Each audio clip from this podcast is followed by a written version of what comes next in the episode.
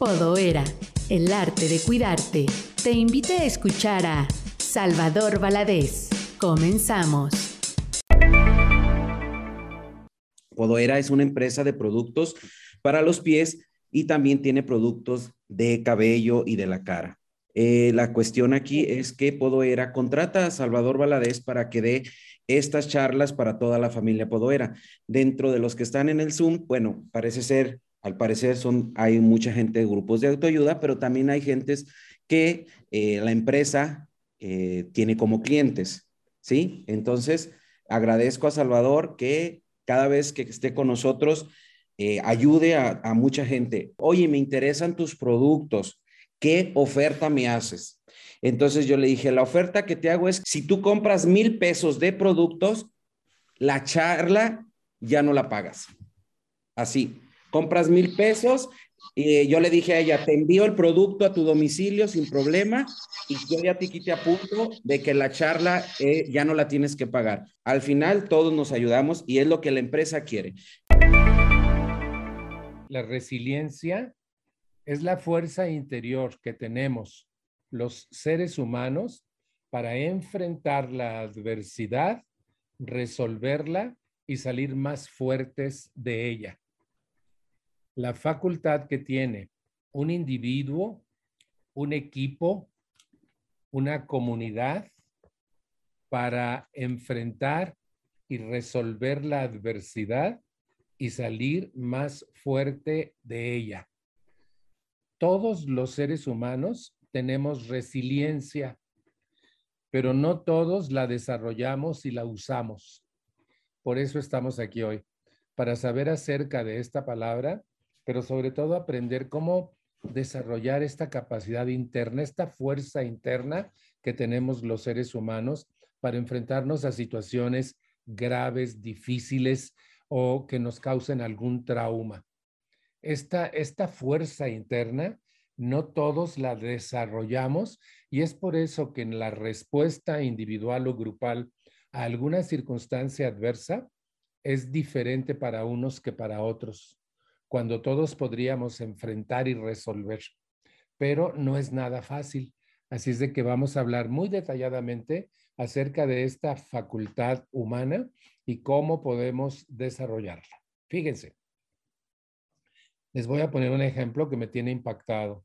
Ucrania. Fíjense, el, uno de los, el país más grande del mundo, Rusia, lo está atacando. Llevan casi un mes en guerra y no han podido con un país pequeño como Ucrania. Y la gente se ha puesto, los, los que cantan han cantado el himno, los que curan han curado gente. Es bien impresionante la fuerza que están mostrando los ucranianos para enfrentar y resolver la adversidad y salir más fuertes de ella. Y entonces, ese tipo de habilidad se tiene que desarrollar. Un día, ah, cuando andaba muy culeco con esta nueva palabra hace algunos años, que yo la descubrí y empecé a, investigar y a estudiar de qué se trataba y a leer al respecto. Eh, estaba emocionado que una noche que fui a trabajar a Pueblo Bonito, en la cena, el, el CEO de Pueblo Bonito nos invitó a una cena maravillosa y me tocó sentado junto a un psicólogo que es amigo mío. Y le digo, dime una cosa, Javier, ¿por qué no todos los seres humanos, no, sí, ¿por qué no todos los seres humanos tenemos resiliencia? Y volteó y se me quedó viendo y me dijo, todos tenemos, Salvador. El ¿en, qué, ¿En qué basas tu apreciación de que no todos tenemos? Me dijo. Le digo, porque yo he visto mucha gente caída en la vida, que me dice, no puedo, no puedo, Salva, y que sufre terriblemente y no hace nada por salir del hoyo. Y, entonces él me dice, no es que no tenga resiliencia, lo que pasa es que no la usa y no la desarrolla, sobre todo no la desarrolla. Y a veces cuando ha sido desarrollada, tampoco es conveniente usarla porque quedarte caído en la vida mantiene a los que están a tu alrededor en jaque. Y entonces todo mundo corre y te, eh, te hice un caldito. No, coman ustedes, yo no tengo hambre. Eh, ¿Quieres que vayamos a tal parte? No, no puedo, estoy cansado. Ah, pero mira que ya se va a pasar. Lo que pasa es que tú hablas porque como no te lo hicieron a ti, conocen a alguien que al quedarse caído todo mundo corre y lo procura y le hace y le torna, y entonces las ganancias secundarias que obtiene esa persona de quedarse caída en la vida, es, ella prefiere eso a la fuerza interna de enfrentar y resolver que le daría el uso de la resiliencia. ¿Conocen gente que se ha quedado caída y que todo el mundo la procura y le resuelve? Y, y, es que si no me muero de hambre, no, no te vas a morir, ¿cuánto necesitas? Y entonces todo el mundo le resuelve, todo el mundo le rescata, todo el mundo le da y entonces pues es bien cómodo. Y entonces esa persona, lejos de querer usar la resiliencia, lo que quiere es seguir siendo víctima para que todo mundo le arregle la vida. Sin embargo, hay una una cosa eh, inquietante y adversa en este contexto, porque las víctimas, dice Josefina Vázquez Mota, en su impresionante libro, Dios mío, hazme viuda, por favor, que es un tratado sobre las víctimas, ella dice ahí, las víctimas son los seres humanos más dañinos del planeta y generalmente se quedan solos porque nadie quiere vivir con una víctima. Nadie quiere vivir con una víctima. Cuidado con eso. ¿sí? Y entonces es impresionante el hecho de saber que tengo la fuerza, pero no la uso. Y saber que aunque la tenga, no la puedo usar porque no la he desarrollado. Pero se los voy a plantear de otra manera. Todos los que estamos aquí hoy somos resilientes. Todos hemos perdido seres queridos, ¿cierto o no? Sí. Todos hemos perdido la salud en algún punto o la tenemos perdida en algún otro. Por ejemplo, yo hace como unos ocho años perdí mi olfato. No huelo. Y es, eh, no es fácil. Miren, es agradable porque no huelo lo que huele feo, pero tampoco huelo, lo que huele sabroso. No huelo la comida, por ejemplo, ¿no? O no huelo el aroma de las flores. Y eso necesitas cierto valor interno, cierta fuerza interna para enfrentarlo y vivir con ello en paz. Todos hemos atravesado por circunstancias adversas y difíciles.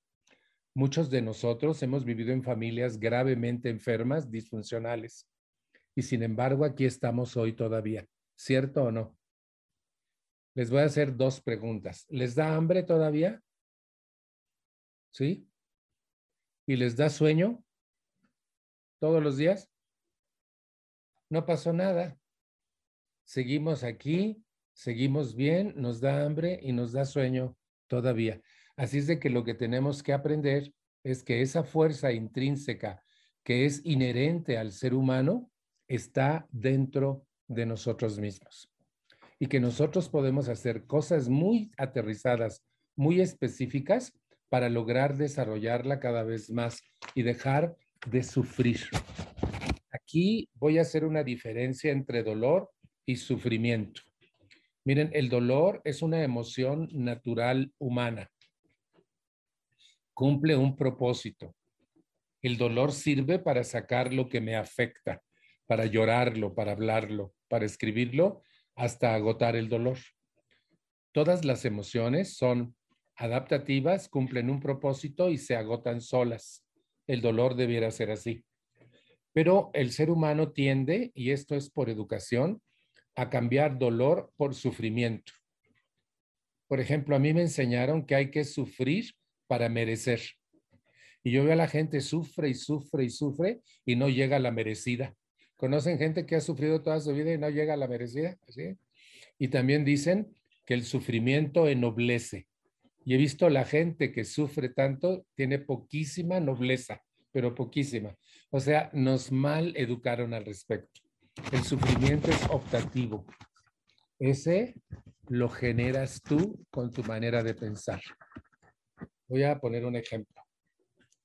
Muere mi madre en enero. El 10 de mayo siguiente, amanezco sin mamá por vez primera en mi vida. Y lloro de auténtico dolor, ¿qué les gusta? ¿10 minutos? Por el dolor de la ausencia de mi madre muerta. pero como la norma oficial mexicana de sufridera para alguien que se te murió es de hora y media para que todos te crean que sí la amabas, ¿sí conocen esa absurda postura del ser humano? Entonces tienes que seguir llorando. Y entonces eh, pongo el cassette del día en que murió y eh, me recuerdo desde que llegué ese día hasta el que le eché la tierra en el panteón y es llorar y llorar y llorar y llorar, pero ya no es natural, ya es elaborado. Cuando se acaba la, película de su muerte, entonces saco el álbum de las fotografías. Ah, ese fue súper eficaz porque empiezas a ahogarte de, lo que estás sintiendo dice aquí con la pañoleta que yo le regalé y te, y te regodeas en el sufrimiento. Ya no es natural. Estás incentivando una emoción que se debió agotar ya hace mucho. Y después, cuando terminé de ver el álbum, sobraban cinco minutos para la norma oficial de hora y media, que necesitamos llorar para que nos crean. Y entonces canté, ya no estás más a mi lado, corazón. En el alma solo tengo soledad. Los que hemos cantado para sufrir a gusto, por favor, si son tan amables. Ah, que se, se, se sufre bien a gusto, ¿a poco no? y diciembre me gustó, pa' que te vaya. Y hasta como que nos apuñalamos, ah, pero a gusto, a gusto, a gusto.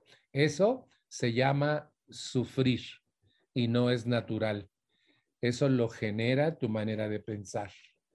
Y entonces, cuando tú usas la fuerza interna llamada resiliencia, esto te permite enfrentar y resolver cualquier situación adversa y salir más fuerte de ella.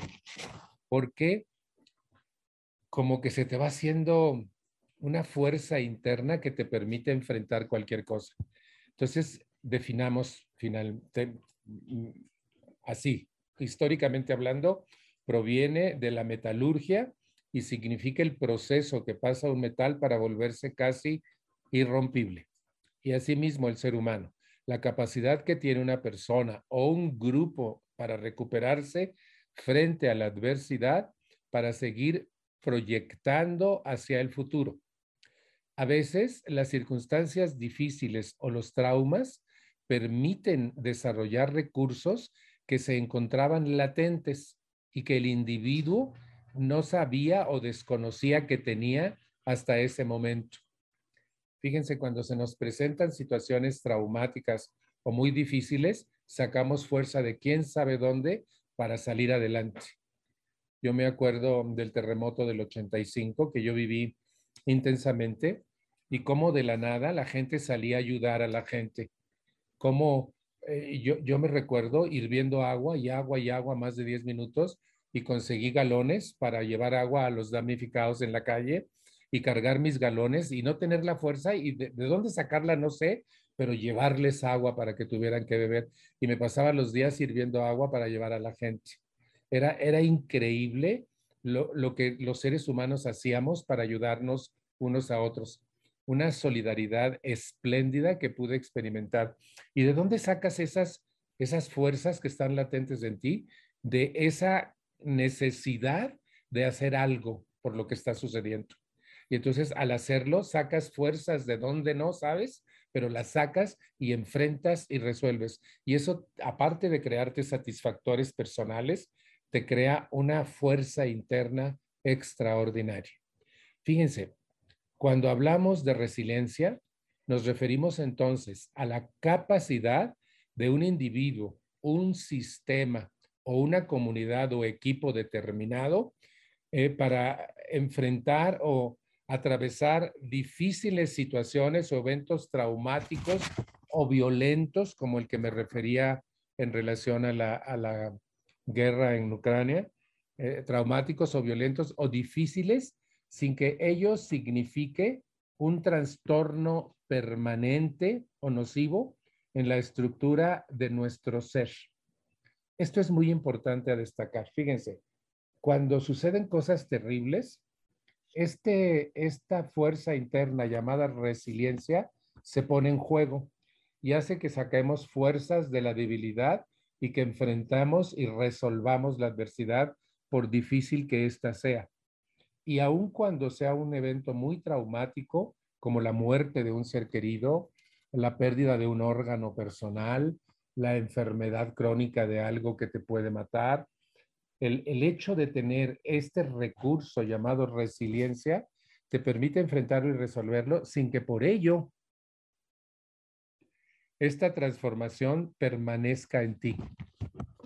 O sea, si hubo un evento traumático y luchaste y resolviste, va a ser un buen recuerdo y una experiencia maravillosa en tu vida, pero tú vas a regresar a tu normalidad más fuerte y vas a saber que cualquier adversidad que la vida te presente, la vas a poder enfrentar y resolver con dignidad y con fuerza.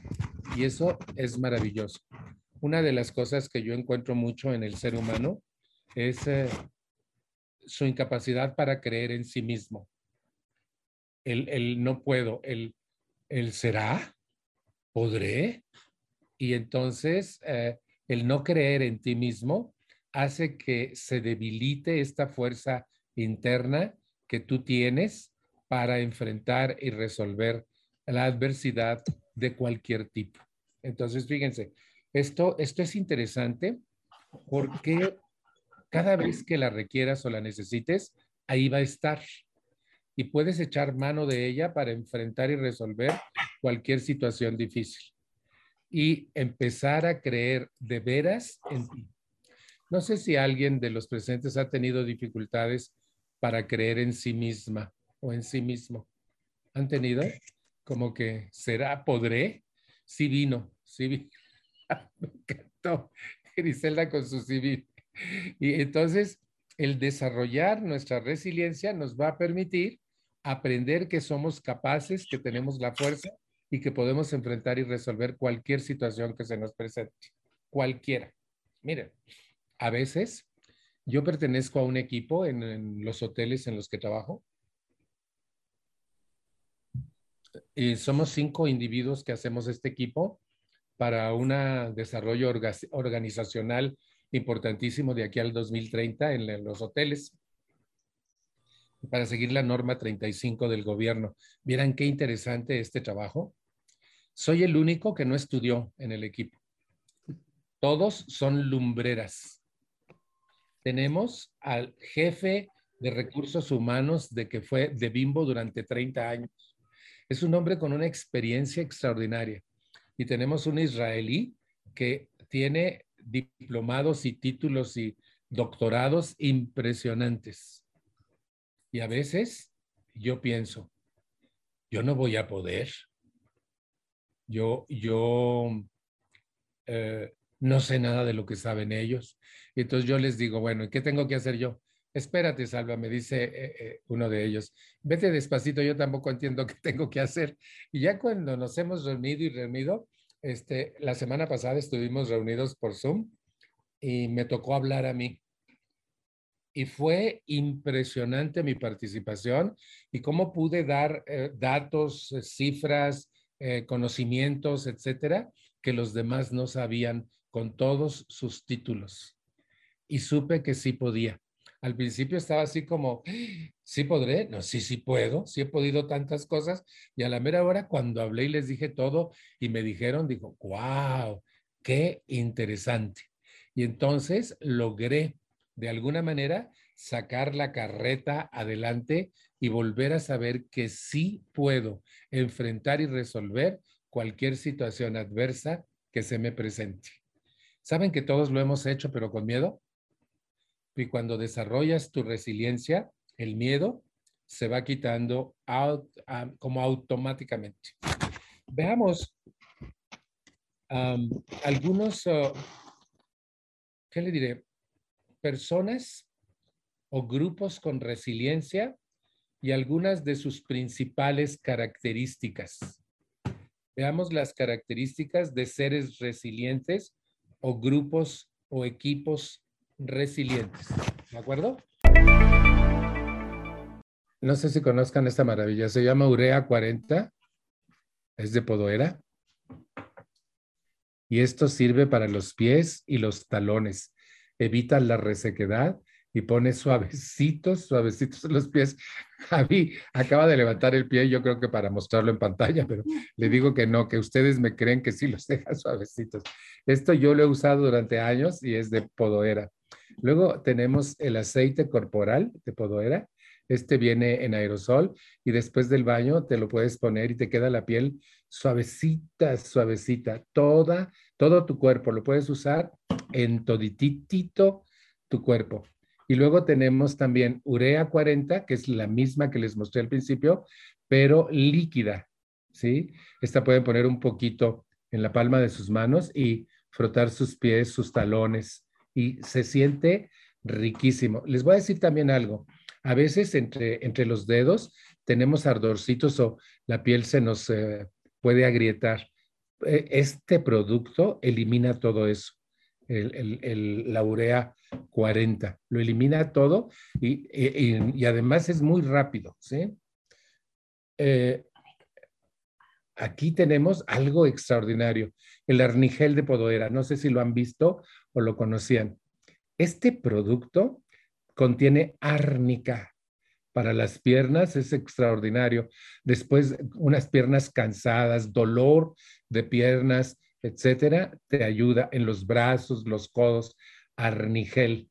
Para todo eso sirve el arnigel porque contiene árnica. Y además acuérdense que la calidad de podoera nos sirve muchísimo, pero muchísimo para cualquier cosa por su calidad. Luego tenemos glucoera. Yo sé que por mi fondo de pantalla no se ve muy bien, pero ya descubrí que en medio de mí sí se ve glucoera. Este es un producto para las piernas cansadas, pero además humecta las piernas, sobre todo en esta temporada de frío, cuando empieza a enfriar un poco, la piel se empieza a resecar y es ahí cuando glucoera entra en acción. Una crema extraordinaria, gluco, gulco, gulco, gulco era. Y esto nos sirve para las, las piernas cansadas, pero también las suaviza muchísimo y las hidrata, sobre todo eso, hidratante. A veces andamos buscando una cremita que nos hidrate y por más caras que sean, no nos hace nada más que embarrarnos de grasa. Y esta en especial nos ayuda muchísimo. También la podemos usar en los brazos, Setor. También en los, eh, eh, en los gulcoera en los brazos y también suaviza la piel de los brazos. La gulcoera tiene castaño de indias, entonces ayuda a la circulación para la varis. La circulación y las varices. ¡Wow! Gulcoera. Varices, castañas de India. Qué suave. También se comen las castañas asadas, ¿sí? Pero eso es para Navidad. Ahora vamos a ver las personas que la desarrollan, qué características presentan. ¿De acuerdo? Fíjense, la primera, no intentan tenerlo todo bajo control. No sé si vinieron los controladores de vidas ajenas hoy, no, no llega. Una persona resiliente se da cuenta que solo puede controlarse a sí misma y que hay muchas cosas en sí que le va a costar mucho más trabajo controlar que otras. Entonces, una persona que tiene características de resiliencia no pretende tenerlo todo bajo control. Las personas que pretenden tener todo bajo control se estresan demasiado. ¿Han visto eso?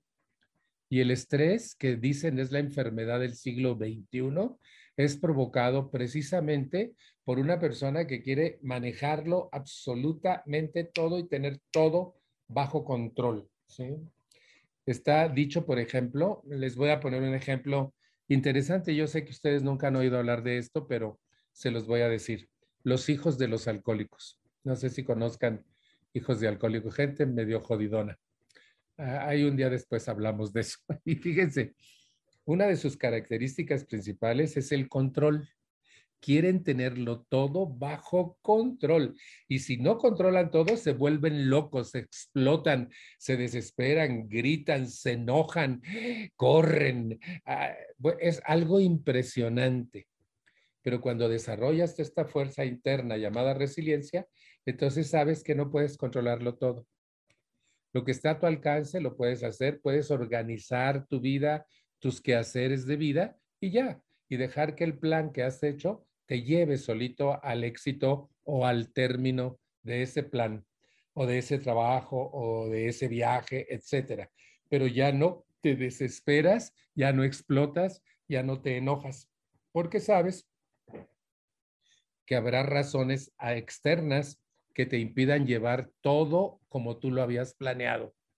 Por ejemplo, tienes que llevar un papel a una ventanilla, tú llevas todo perfecto y en la ventanilla te dicen que no porque tienes que sacar fotocopias y tienes que llevar además y tienes que ir a otra ventanilla y te dificultan todo, pero ya no eres tú, ya es el externo.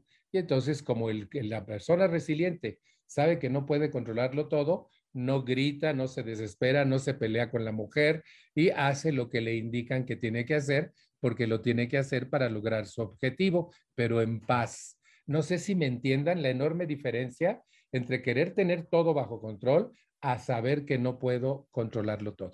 ¿De acuerdo?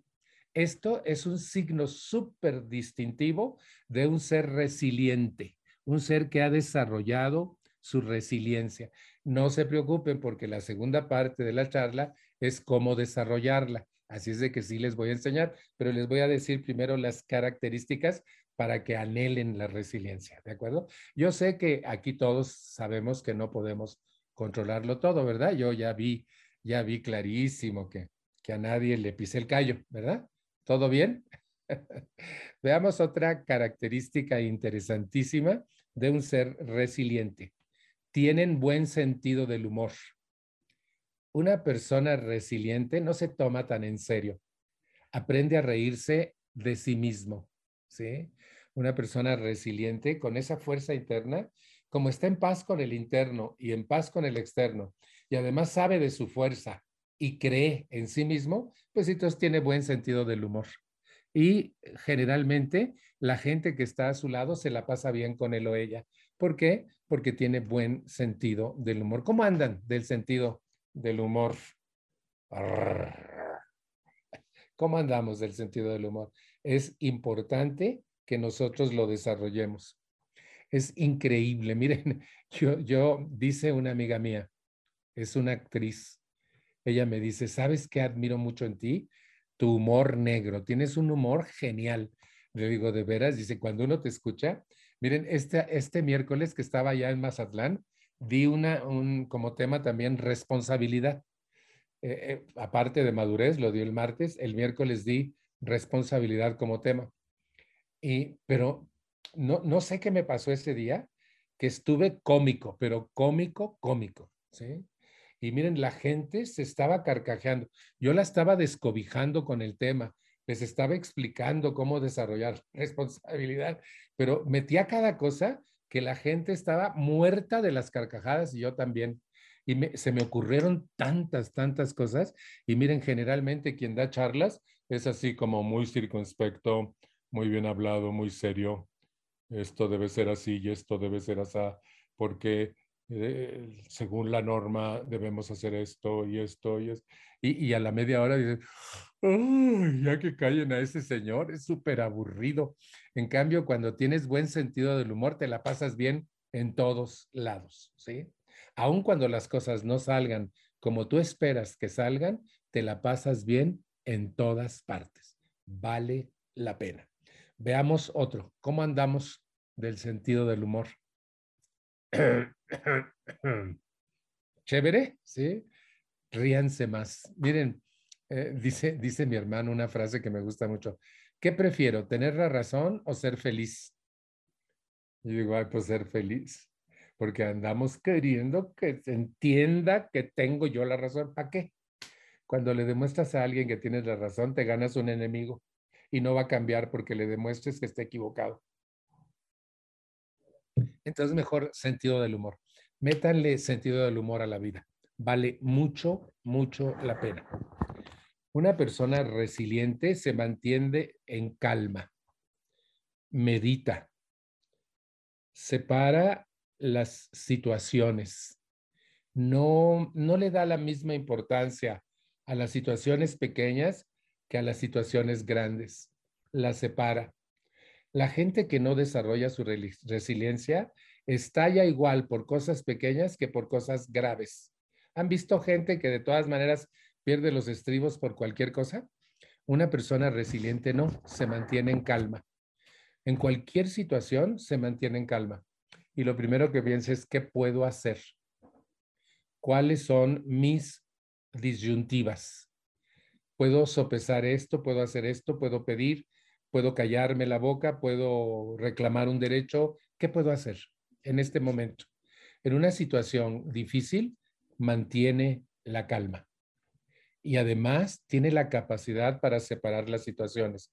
Es algo que yo estoy provocando, me corresponde a mí arreglarlo, es algo que está afuera de mí y que yo con toda facilidad puedo escuchar y adaptarme y no pelear. ¿Qué puedo hacer? Y entonces separa sus situaciones personales de las situaciones externas y no las involucra. Miren, es una de las características que yo creo que es importantísimo. Por ejemplo, alguien está enojado contigo y te agrede verbalmente. Nosotros tenemos dos opciones, reaccionar o razonar. Si reacciono, pierdo la paz de mi alma. La gente que reacciona ante cualquier situación no piensa, reacciona y entonces pierde la calma con una facilidad sorprendente. Pero, ¿y, y, tú qué? ¿Con qué derecho? Acuérdate, si tú me hiciste, me dijiste, eh, eh, cálmate, sin, cálmate. O puedes razonar y decir, la persona está enojada, me quiere agredir, pero no compro jodido ajeno hoy. Así es de que cuando te calmes, hablamos. Y no entra en, en, eh, en ay, se me fue la palabra, discusiones hostiles no trata de defender un punto ante alguien que no quiere. Separa las situaciones. Soy yo, son ellos, ¿qué puedo hacer? ¿Qué no debo hacer? Y entonces, al separar las situaciones y mantenerse en calma, generalmente siempre encuentra a alguien que le ayuda a solucionar o puede postergar la solución sin que esto le cree ningún conflicto interno. Como nosotros le hacemos, pues, ¿sí? Sí, ¿verdad? Es así como nosotros le hacemos. Hoy no se levantó el letrero, así es de que sí es como nosotros le hacemos. muchas, muchas gracias por el letrero, está sensacional. Sí vine. Entonces, mantener la calma. miren, no sé si han visto cuando muere alguien, que una de las personas de la familia arregla todo y hace los trámites y avisa y los demás están desgarrándose las vestiduras. ¿Han visto eso? Sí. Y fíjense por qué. Porque una persona mantiene la calma y las demás estallan en dolor y en sufrimiento y, no saben qué hacer y, y sufren. ¿Por qué? Porque una persona ha desarrollado su resiliencia y la está usando en una situación adversa, y las demás no han desarrollado la resiliencia, aunque la tienen y no la usan. Porque es tan interesante para el dramatizar, el renegar, el siempre estar eh, desporticando, es bien interesante, pero no sirve de nada. ¿Vinieron los renegones? No, ¿verdad? No llegaron. Tenemos un renegón por ahí. Y eso no te sirve de nada, solo te hace perder la paciencia y la calma y no arreglas nada. Al contrario, dificultamos más las cosas. Fíjense, otra, otro rasgo característico de una persona resiliente, ¿sí?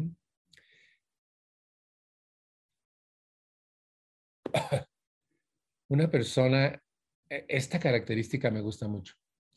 Una persona resiliente cuenta con un círculo de amistades, con un círculo social que le apoya constantemente, un círculo que le apoya en el momento en que lo necesite. Y pueden ser amigos de cuadrícula grande, compañeros de trabajo, empleadores o empleados, puede ser servidumbre.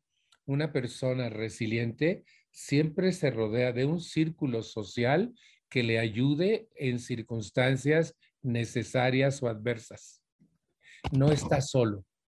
Eso es importante a destacar.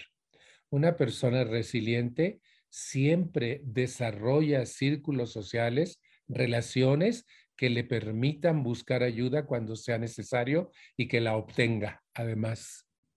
Vemos mucha gente solitaria que le da miedo a la gente y que no confía. Y entonces no crea círculos sociales que le apoyen en el momento en que sea necesario. Y entonces esto dificulta mucho el enfrentar y resolver a una persona cualquier situación difícil porque no tiene con quién, no puede pedir ah, ayuda. He descubierto en muchos años de análisis que las dos palabras más difíciles de pronunciar por el ser humano son necesito ayuda, ayúdame. Incluso cuando alguien nos lo ofrece, nos ofende. Pues, ¿qué crees que no sé qué hacer? Pues sí, creo que no, porque estás sufriendo muchísimo y ahí estás jodiéndote la existencia y jodiéndose la otra. Yo creo que sí necesitas y, te, y te dejan de hablar, ¿sí? Esa persona no ha desarrollado su resiliencia. Necesitamos entender que una persona resiliente se rodea de gente, de amigos, de compañeros, de gente que le ayude en cualquier vicisitud. Vale la pena entender esto. ¿Cómo andan de círculos sociales? ¿Todo bien?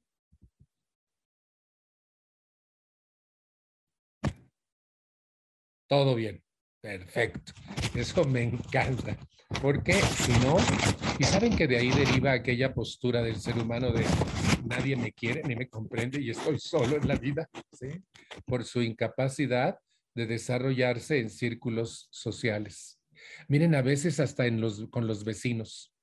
A veces una buena vecindad te puede ayudar en mucho.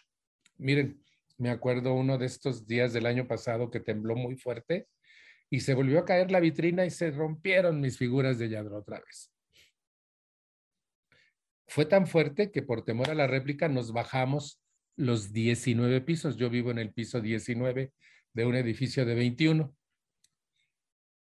Eh, cuando llegamos al décimo piso, tenemos una amiga, una vecina que es amiga, y su puerta estaba abierta, y entonces entré y la llamé y supe que no estaba. Terminamos de bajar hasta el lobby y allá estaba con su hijo y le digo, Susi, la puerta de tu casa está abierta. ¿Cómo? Sí, está abierta y hay material del techo caído en la entrada por el temblor. Inmediatamente el hijo subió corriendo y arreglaron el conflicto. Al rato vinieron para agradecerme el que les haya avisado que su puerta había quedado abierta. Y nos vieron con todo el tiradero. ¿Y saben qué hizo ella? Abrió la vitrina y sacó cada figura y la puso en la mesa de centro, los pequeños dedos de las figuras, la cabeza de otra figura, todo lo que se rompió lo puso en la mesa y rescató todo. Y todo se pudo pegar y parece que no pasó nada. Y luego estábamos en esas y yo tenía un, cuadro caído y le digo, ¿me ayudas? Y ya nos ayudó a ponerlo. Y luego le digo a, Sergio, su hijo, Sergio, ¿le ayudas a Javi con el mueble? un mueble de una cajonera de cinco cajones alta que se había caído en la recámara y fue y recogieron todas las cosas, levantaron el mueble. Miran qué padre. Eh, ella me corta el pelo porque además es estilista y me fui a cortar el pelo a los días y le digo, oye, Susi, estoy pensando en que tengo que invitarles una cena. ¿De veras, Alba? Le digo, sí, vénganse a cenar un buen día. Y les hice unos tacos gobernador riquísimos. Los que conocen los tacos gobernador saben a qué me refiero.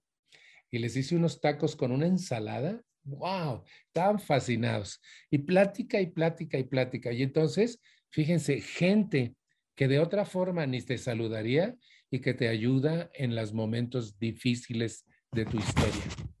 Miren, cuando el terremoto del 17, conocí casi todos los departamentos porque era un ayudadero, pero ayudadero. ¿sí? A mí me tuvieron que reparar todas, varias paredes y, y, la vecina me mandó a alguien, yo le mandé ese alguien a otro alguien, eh, tuvimos que ver los daños de todos, ir a, ver a protección civil. Solamente cuando tienes un grupo social apoyante, puedes salir adelante, solo nunca puedes. El ser humano solo no llega a ningún lado necesitamos crear equipo con la gente a nuestro alrededor. Queda clarísimo esta característica de una persona resiliente, crear un círculo social de apoyo. ¿Queda la idea? Todos tenemos, ¿verdad? ¿Sí? Eso es magnífico, de veras magnífico. Otra característica de un ser resiliente, el altruismo. Una persona resiliente se vuelve una persona altruista. Vale la pena. Es decir, un ser humano que de manera natural hace cosas para ayudar al mundo en el que vive, a otros seres, a circunstancias, crea situaciones, etcétera, de tal forma que ayude a otros en el planeta, al planeta mismo. Me estaba, estaba oyendo una noticia de que se metieron a limpiar parte del mar, un grupo de personas en, en nuestro país, y digo, wow, qué chévere, qué lástima que no sé nadar, porque sí me gustaría hacer eso. Pero el altruismo es cuando ayudas a otras personas, cuando ah, escuchas, cuando capacitas, cuando, cuando logras que otras personas entiendan un proceso. El altruismo es la capacidad de brindarte a los demás por el solo placer de hacerlo. Una persona resiliente es altruista, ¿sí? ayudadora, eh, generadora de ideas positivas para el mundo en el que vive. Algo así como que me dijo una persona que su meta era que cuando él se vaya de este mundo, haya dejado con su actuación poquito mejor el planeta. Y yo digo, qué chévere idea, ¿no? Que cada uno de nosotros pensemos en que nuestras acciones de vida sean para dejar un mejor planeta cuando ya no estemos en él. ¿Qué les parece la idea?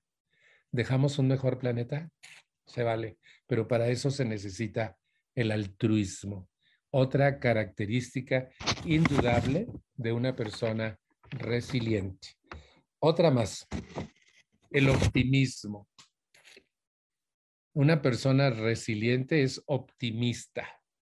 Les voy a contar un cuento de los optimistas y los pesimistas.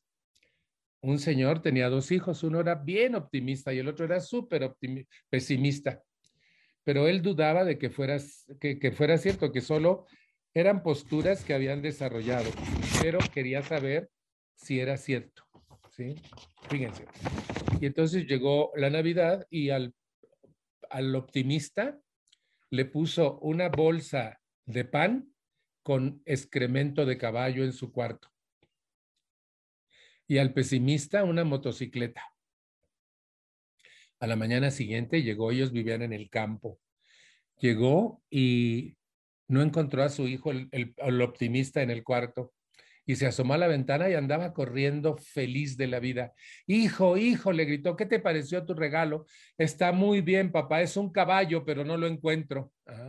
porque le había puesto excremento de caballo. Es un caballo, pero no lo encuentro.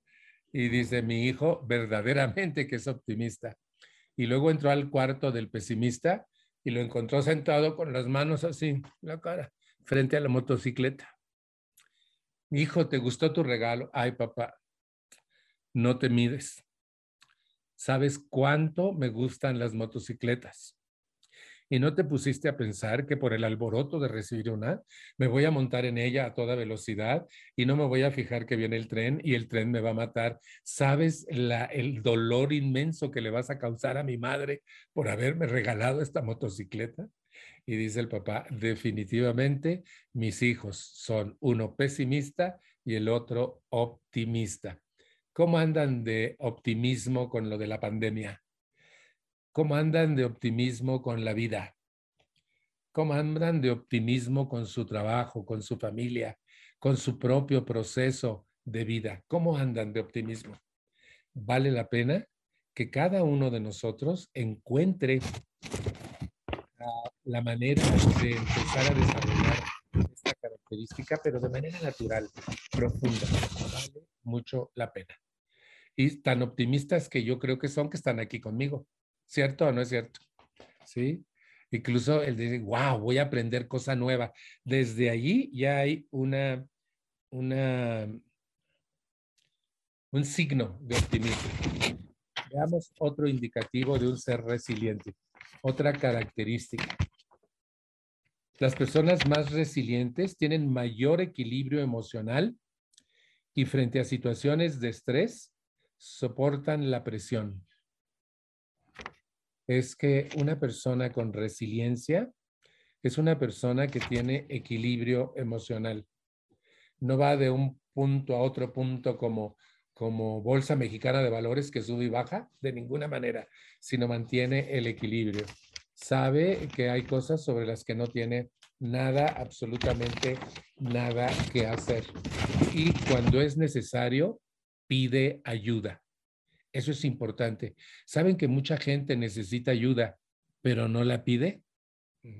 Y ahí hay un desequilibrio, porque una persona en equilibrio dice, no puedo solo, necesito a alguien que sí sepa, que me dé luz, que me acompañe. Y entonces pide ayuda.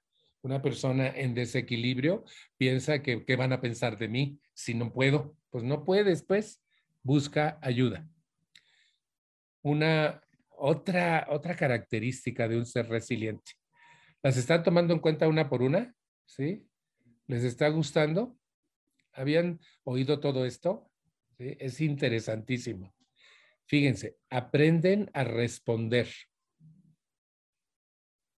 Es decir, no reaccionan emocionalmente sin pensar. Una persona resiliente aprende a detenerse, pensar y responder, pero no maneja su vida eh, con emociones. No actúa por corazón, sino actúa por razón. Por eso tiene la facultad de responder a cualquier situación. A ver, permíteme. Hay un comercial en la tele que me gusta mucho, precisamente porque de alguna manera muestra esta característica. Eh, la chiquilla, una adolescente, una puber, no sabe si decirle a la mamá o no que le gusta un muchacho de esa escuela. Y entonces le diré o no le diré, dice la chiquilla. Y se siente en la mesa y le dice, mamá, me gusta Pablo de mi escuela. Y la mamá se ve impactada por la noticia de que su hija por, por primera vez le gusta un hombre y es una chiquitilla. Y entonces no sabe qué hacer y se ve así como un silencio de pronto y entonces le toma las manos a la niña y le dice, el greñudo de tu salón, ¿sí? Y se hermana con la hija y entonces aprende a responder, porque otra mamá, ¿cómo? A tu edad no puedes, estás chiquilla, son pendejadas, ¿conocen a mi mamá? Y oh, no vino mi mamá hoy, ¿sí? que reacciona en vez de razona, ¿sí? Una persona resiliente aprende a responder, aunque no le guste lo que está pasando, se detiene y piensa. Y si vean el comercial y verán que tengo razón. La mamá se queda callada cuando la niña le dice que le gusta Pablo, el niño de su salón. Y entonces la mamá se queda totalmente callada, pero en vez de reaccionar, razona y responde. El greñudo de tu salón y se hermana con la hija y la hija aprende a confiar en la madre. Esa, esa idea me gusta muchísimo. Es como ilustrativa de esto de aprender a responder y no manejarme por las cuestiones emocionales. ¿Alguien que vino hoy responde emocionalmente sin pensar? No, ¿verdad? Todo, todo bien. Déjenme ir a la otra página para, para mirar porque nomás veo la primera. En la segunda página todo, todo mundo responde pensando, ¿verdad? No emocionalmente. Bueno, pero ya se te va a quitar. ¿sí? Eh, ah, hola, Ofe, qué milagresa. Qué gusto verte. ¿sí? ahorita que pasé a la segunda página ya había gente que no había visto. Un placer estar con ustedes. Fíjense, otra característica de un ser humano resiliente. No da las cosas por sentadas y agradecen lo que tienen aquí hay dos características en una.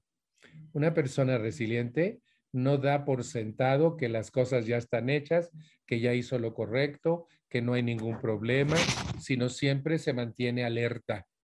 ¿Sí? Alerta. No supervigilante, no neurótico, sino solo alerta. Entonces, nunca da nada por sentado. Les voy a platicar algo que nos pasó. En diciembre me hablaron de mi trabajo en el hotel en noviembre y me dijeron que si podía asistir ya, que había bajado la pandemia. Y me fui. Me fui toda la semana a Mazatlán y luego a Cabo el lunes y regresé el viernes. Hicimos el plan para todo 2022, las fechas, todo con mi agenda, los temas que voy a tocar durante el año, todo hicimos. Y de pronto entra enero y viene el Omicron. Y habíamos planeado que yo ya iba a estar presente en todas las reuniones. Y entonces me hablaron y me dijeron, no va a poder venir, lo vamos a hacer por Zoom nuevamente. Y entonces tuvimos que hacerlo nuevamente por Zoom. Esta pandemia, más que ninguna otra cosa, me ha enseñado a no, dar las cosas por sentadas, porque ya están resueltas, porque todo va a pasar bien. Porque fíjense, yo, yo me encerré el 20 de marzo del 2020, hace dos años. Y yo dije, pues ya para el 15 de abril ya podemos salir. Pero luego en abril que no, bueno, para junio, pero tampoco, bueno, para diciembre. Y ya pasaron dos años y todavía no salimos. Entonces es interesante. No sé si ya supieron lo de China, que tienen 23 millones de personas hacinadas otra vez por la nueva variante del coronavirus. Grave la cosa por allá. Entonces no demos nada por sentado. No pensemos que todo está resuelto. Siempre hay cositas que arreglar, que resanar, que pulir, que pintar. ¿Sí me explicó? Y entonces esto nos permite agradecer todo lo que tengamos. ¿sí? Porque tenemos el círculo eh, social que nos puede apoyar en cualquier circunstancia, porque tenemos amigos, porque tenemos ideas, porque tenemos trabajo y entonces porque tenemos vida, porque tenemos salud. Y entonces una persona resiliente se convierte en una persona agradecida, agradece lo que tiene. ¿Sí? La fe potencia pero de una manera interesante su grado de resiliencia. Esta es otra característica. La fe en sí mismo, la fe en el ser humano, la fe en los procesos, la fe en el conocimiento. Cuando un ser humano desarrolla fe en sí mismo, esta facultad de creer y confiar en mí mismo, no soberbia de ninguna manera, porque la gente que piensa que yo puedo todo, eso no es fe, eso es soberbia. Pero cuando tú sabes que tienes la capacidad y que puedes pedir ayuda si no puedes solo, entonces sabes que habrá quien te ayude. Y eso es fe, la, la, facultad de creer y confiar en mí y en el mundo que me rodea.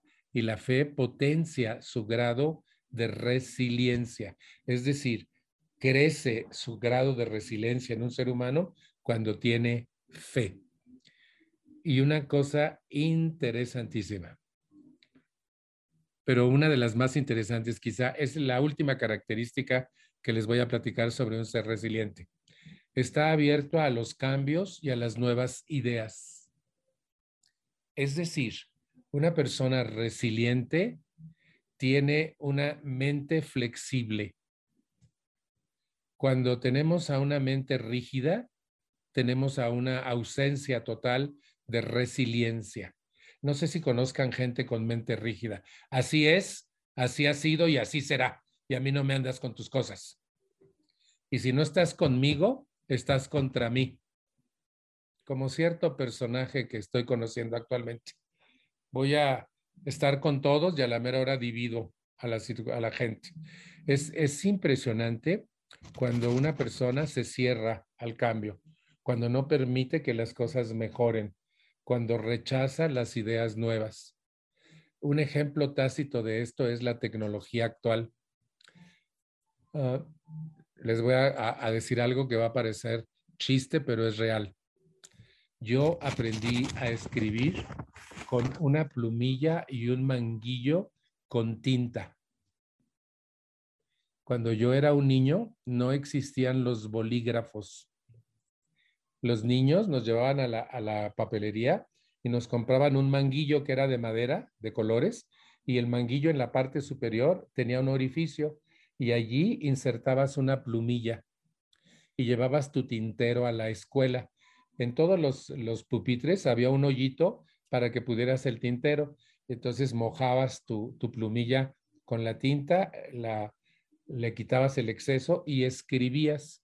Y en la papelería, cuando comprabas esas cosas, te daban un secante, que era un cartón bien absorbente con publicidad de un lado y el cartón del otro. Terminabas de escribir y pasabas el secante por la escritura para que no se expandiera la tinta y pudiera entenderse lo que habías escrito. Así aprendí yo en tercer año de primaria a escribir con tinta. Cuando yo era niño no existía el plástico. Es, les puedo platicar tantas anécdotas. Había unos, unos locales que reparaban medias y, era, y había muchos en toda la ciudad. Y entonces había un cono, un cono, como dos conos invertidos pegados, y ahí ponían la media y con unas agujas reparaban las medias. Y como eran caras, entonces todas las mujeres llevaban a reparación sus medias, usaban otra mientras le reparaban la anterior, y era un negociazo. Y de un día de pronto, cuando yo era adolescente, surgió algo que se llamaron pantimedias y les fregó el negocio a todos ellos. No hace mucho, había montones de locales que alquilaban películas. Y ahora puedes ir a Netflix, a Prime Video, a Disney Plus, a, Star, y, eh, sentado en la recámara de tu casa viendo tus películas. Fíjense cómo evoluciona y las cosas quedan sin efecto. Por eso es que debemos estar siempre abiertos a las nuevas cosas la gente vieja, un día leí un en, el metro, existen dos clases de analfabetas, los que no saben leer y escribir y los que no saben computación. Y yo dije, ay Dios, yo soy de los segundos, soy analfabestia de los segundos, no sé computación. Y me metí a picarle y hacerle y aprenderle y aquí estoy. Pero es tan interesante porque una persona resiliente está dispuesta a nuevas ideas y abierta al cambio. Esta característica es importante porque muchísima gente se resiste al cambio porque eso significa salir de su zona de confort. ¿Quedaron claras las características de un ser humano resiliente? Su trabajo va a consistir en palomar las que tienen y desarrollar las que les faltan. ¿De acuerdo? Pero yo creo que, que todos palomearon todas bien, ¿verdad? ¿Tienen, ¿Tienen todas? ¿Sí? ¿Bien suave? Perfecto. Continuemos con la próxima idea. Fíjense. Vamos a ver para, porque ya estoy viendo a todos, pero ya no me veo a mí. Correcto. Veamos 10 maneras de desarrollar nuestra resiliencia. O sea, vamos a, a pasar a la parte activa. ¿Qué es lo que tengo que hacer para desarrollar resiliencia en mí. ¿sí? No sé si conozcan esta maravilla, se llama Urea 40, es de Podoera. Y esto sirve para los pies y los talones. Evita la resequedad y pone suavecitos, suavecitos los pies. Javi acaba de levantar el pie, yo creo que para mostrarlo en pantalla, pero le digo que no, que ustedes me creen que sí los deja suavecitos. Esto yo lo he usado durante años y es de podoera. Luego tenemos el aceite corporal de podoera. Este viene en aerosol y después del baño te lo puedes poner y te queda la piel suavecita, suavecita. Toda, todo tu cuerpo lo puedes usar en todititito tu cuerpo. Y luego tenemos también urea 40, que es la misma que les mostré al principio, pero líquida, ¿sí? Esta pueden poner un poquito en la palma de sus manos y frotar sus pies, sus talones, y se siente riquísimo. Les voy a decir también algo. A veces entre, entre los dedos tenemos ardorcitos o la piel se nos eh, puede agrietar. E, este producto elimina todo eso el, la urea 40. Lo elimina todo y, además es muy rápido. ¿sí? Eh, aquí tenemos algo extraordinario, el arnigel de Podoera. No sé si lo han visto o lo conocían. Este producto contiene árnica para las piernas, es extraordinario. Después, unas piernas cansadas, dolor de piernas, etcétera, te ayuda en los brazos, los codos, arnigel. Para todo eso sirve el arnigel porque contiene árnica. Y además, acuérdense que la calidad de podoera nos sirve muchísimo, pero muchísimo para cualquier cosa por su calidad. Luego tenemos glucoera. Yo sé que por mi fondo de pantalla no se ve muy bien, pero ya descubrí que en medio de mí sí se ve. Glucoera. Este es un producto para las piernas cansadas, pero además humecta las piernas, sobre todo en esta temporada de frío, cuando empieza a enfriar un poco, la piel se empieza a resecar y es ahí cuando Glucoera entra en acción. Una crema extraordinaria, gluco, gulco, gulco, gulco era. Y esto nos sirve para las, las piernas cansadas, pero también las suaviza muchísimo y las hidrata. Sobre todo eso, hidratante. A veces andamos buscando una cremita que nos hidrate y por más caras que sean, no nos hace nada más que embarrarnos de grasa. Y esta en especial nos ayuda muchísimo. También la podemos usar en los brazos, Héctor. También en los, eh, eh, en los gulcoera en los brazos y también suaviza la piel de los brazos. La gulcoera tiene castaño de indias, entonces ayuda a la circulación para la varis. La circulación y las varices. ¡Wow! Gulcoera. Varices, castañas de India. Qué suave. También se comen las castañas asadas, ¿sí? Pero eso es para Navidad. La primera, y esta es importantísima, ya la vimos en las características, es establecer relaciones de apoyo dentro y fuera de la familia o del grupo al que se pertenezca. Establecer relaciones de apoyo, siempre. Miren, cuando tú estableces, por ejemplo, en la familia, relaciones de apoyo entre todos, debe, puede ser dentro y fuera de la familia en el trabajo, en los grupos a los que pertenezcas, en tu iglesia, en, tu, social, en tu vida social, tus amigos, pero en tu familia también. El establecer relaciones de apoyo te permite no excederte y cansarte demasiado. Eh, yo pertenezco a una sociedad en que hay un ser humano que lo hace todo por todos. No sé si ustedes sepan, pero hay alguien que se levanta primero y se acuesta al último y tienen que checar las ventanas, el gas, las luces, las puertas cerradas, ¿sí?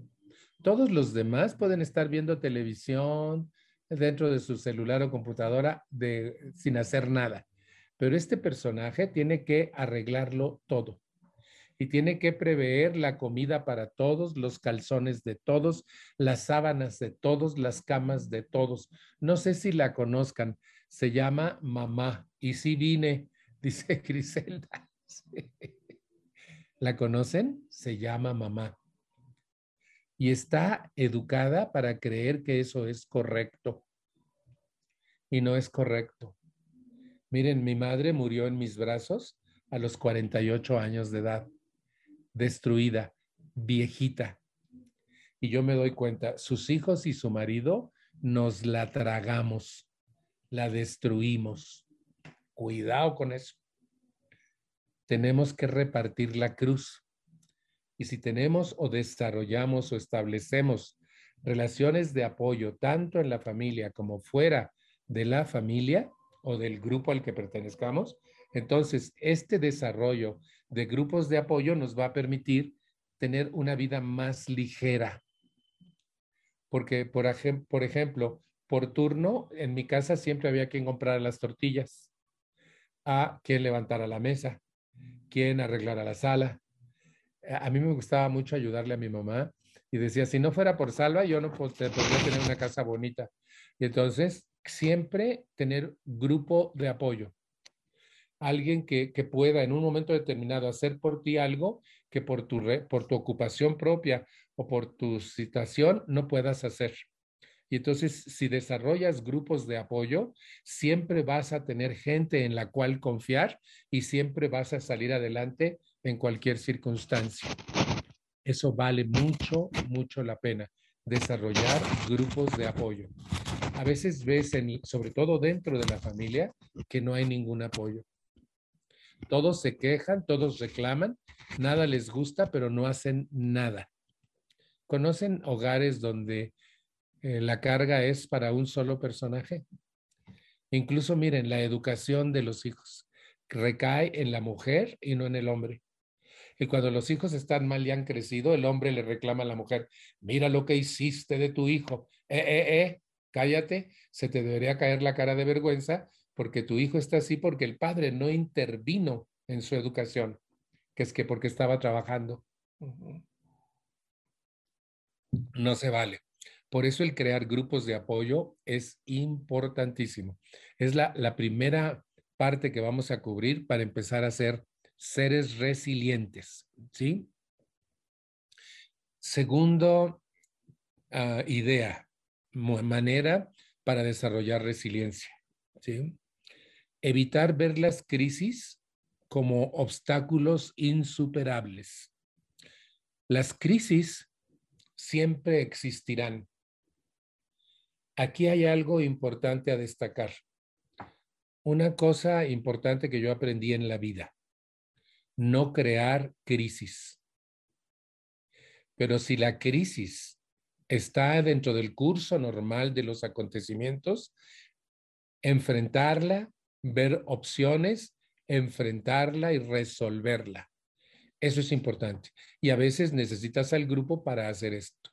Entonces, no ver las crisis como algo insuperable, como obstáculos terribles, de ninguna manera. Las crisis son oportunidades para poner en juego nuestras habilidades, nuestros conocimientos, nuestra experiencia, todo lo que tenemos de fuerza interna para resolver. Entonces la crisis es una oportunidad de crecimiento siempre y siempre va a haber crisis. Ahorita estamos viviendo una crisis de salud mundial importantísima y aquí estamos. Entonces, la idea básica es que no vea las crisis como algo, como un obstáculo insuperable, porque no lo es. Siempre hay solución, siempre hay maneras. Incluso la no solución es una solución. quiero aclarar un poco no ser creador de crisis. Hace muchos años yo descubrí que yo era creador de crisis por cualquier cosa creaba una crisis, porque me despertaron, porque me ganaron el baño, porque se comieron el pan que yo quería, porque le bajaron al radio cuando yo le subí, porque le cambiaron al canal cuando yo estaba viendo el otro, porque el taxi no me quería llevar a donde yo quería. Entonces le gritaba y le mentaba a la madre. ¿Conocen a alguien creador de crisis? Pinche lluvia, pinche calor, pinche frío, pinche gobierno. ¿Conocen a alguien que de todo crea una crisis? El dinero. Para mí, en la vida, el dinero era crisis. Mis barros, crisis. Mi relación con mi papá, en crisis. Mi relación con mi mamá, en crisis. Mi relación con mis seis hermanos, en crisis. Mi relación con el mundo, en crisis. Tenía crisis de identidad, crisis, pero de, de todo el dinero, el sexo, crisis, la relación de pareja, siempre en crisis. Yo tenía 28 años y mi relación de pareja más larga había durado un mes y sufría tanto y anhelaba tanto tener una, pero no podía porque siempre estaba en crisis. Para no sentirme tan solo, por favor, si son tan amables. Los creadores de crisis, ¿sí? Tenemos que evitar eso. Una, persona para poder desarrollar su resiliencia aprende que las crisis no son un obstáculo insuperable, sino una oportunidad para poner en juego capacidades, conocimientos, habilidades, experiencia, para pedir ayuda, etc. Y la crisis te va a hacer crecer, te va a hacer aprender más sobre cómo enfrentar y resolverlas. Eso es maravilloso. Entonces, por un lado, voy a cesar en ser creador de crisis. No voy a crear crisis. Claro que trabajé muchos años conmigo para evitarlo. Yo no soy creador de crisis ahora. Nunca creo crisis. ¿Que no hay? Pues no hay. Que sí llegó, qué bueno. Que no llegó, está bien, esperamos. Que no se va a poder, pues ni hablar. Pero no creo crisis. Porque me di cuenta que al crear crisis no arreglaba nada y lo complicaba todo. No, no vinieron los complicados, ¿verdad? Todo, todo bien aquí en la plataforma. Ah, qué alegría estar con ustedes y saber que ahí la llevan. Entonces, fíjense, esto es otra forma de lograr la resiliencia. Tomar las crisis como una oportunidad y no como un obstáculo. de hoy en adelante, cualquier tipo de crisis. ¿Sí? Otra, aceptar que el cambio es parte de la vida. No querer quedarme siempre en el lugar en que estoy. El cambio es parte de la vida. Miren, el otro día estaba haciendo cuentas de en cuántas casas he vivido en mi vida. Y he vivido en 12 casas distintas. Y la última es en la que más he vivido cuando todo se asentó, cuando soy maduro, cuando soy un adulto, cuando he trabajado años conmigo. Por fin tengo una casa hermosa y se asentó todo. Sin embargo, el cambio va a venir porque vivo en el piso 19 y tiembla muy feo, muy feo. Y ya no quiero esos sustos. Entonces me he pasado ahorrando para comprar un departamento de, remate bancario. Y entonces voy a cambiar totalmente de entorno, de rumbo, de piso, voy a bajar eh, para protección personal. Y porque ya no puedo correr ni bajar 19 pisos. Mira, si me bajo los 19 pisos, me tiemblan las piernas tres días seguidos y no puedo caminar bien. ¿Será por lo mismo? ¿Será? Yo creo que sí es por lo mismo, ¿verdad? Por los 38, pues. Ah. Entonces, aquí les cuento esto porque es algo inminente en mi vida. Ya tengo el dinero, ya, ya tengo el contacto, eh, la, la, la, resiliencia, digo, la pandemia me detuvo, ¿sí? Pero ya, ya vamos a hacer eso. Y entonces, fíjense, esto de aceptar los cambios como parte de la vida misma es importante. Cuando yo compré este departamento en el que vivo, dije, ahí ya está un lugarcito para mí hasta que me muera. Ah, ah, resulta que no, que va a venir un cambio importante, decía un humorista español, Jardiel Poncela. Él tenía un diccionario de, interesantísimo y decía, por ejemplo, mudanza, incendio sin llamas y te describía las cosas muy interesantes. Mudanza, incendio sin llamas. Así es de que voy a tener que pasar un incendio sin llamas. ¿sí? Eso es un cambio y un cambio muy significativo. Y la persona resiliente no se resiste al cambio, no llora por el cambio, no, no entra en nostalgia porque ya no estoy allá, que veía tan bonito el jardín desde arriba. ¿Sí me explico? Sino se adapta al nuevo cambio y lo considera como parte de la vida. Miren, cuando uno piensa que ya está sentado, que está bien donde está, viene un cambio. Si tienes resiliencia, lo enfrentas y aprendes que es parte de la vida. Si no lo has desarrollado, te tumba. Cuidado con eso. Entonces, para desarrollar nuestra resiliencia, tenemos que aceptar que los cambios son parte de la vida. ¿Queda la idea? ¿Sí? Que los hijos se van a ir, que no todo va a salir como nosotros lo planeamos, que habrá circunstancias adversas y externas que nos hagan tener que hacer cosas distintas que no hemos terminado de asentarnos. Entonces, cuando aceptamos eso y la aceptación, hablamos ya un día de aceptación, no me acuerdo. ¿Dimos alguna charla sobre la aceptación? Sí, ¿verdad? Entonces, que la aceptación es una capacidad mental para abrirte ante la realidad, recibirla y colaborar con ella. Y entonces cuando aceptas que los cambios son parte de tu vida, estás desarrollando tu resiliencia. Fíjense, otra forma de desarrollar resiliencia, tener propósitos de vida, metas en la vida. Metas a largo, mediano, inmediato plazo. A largo plazo, a mediano plazo, a mediato plazo. Es decir, siempre establecer metas y lograr alcanzarlas, porque el resiliente se dirige a sus metas. Por ejemplo, un cambio a mediano plazo. Puede ser cualquiera. Mi comedor. No me gusta mi comedor que heredamos de mi suegra. Está gacho. Bueno, puedo hacer un plan a mediano plazo y empezar a ahorrar y buscar comedores y saber cuál quiero, o mandarlo a hacer, o comprarlo y hacerlo, no sé, pero tengo la meta de tener un comedor nuevo. Miren, Yo tenía un amigo que trabajaba en el Palacio de Hierro y donde había un comedor y yo quería cambiar de comedor.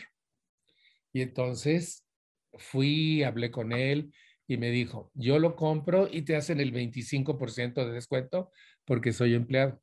Pero espérate porque va a haber ofertas en tal mes y aparte del 25 de mío, vas a tener otro 25 de las ofertas y te va a salir a la mitad.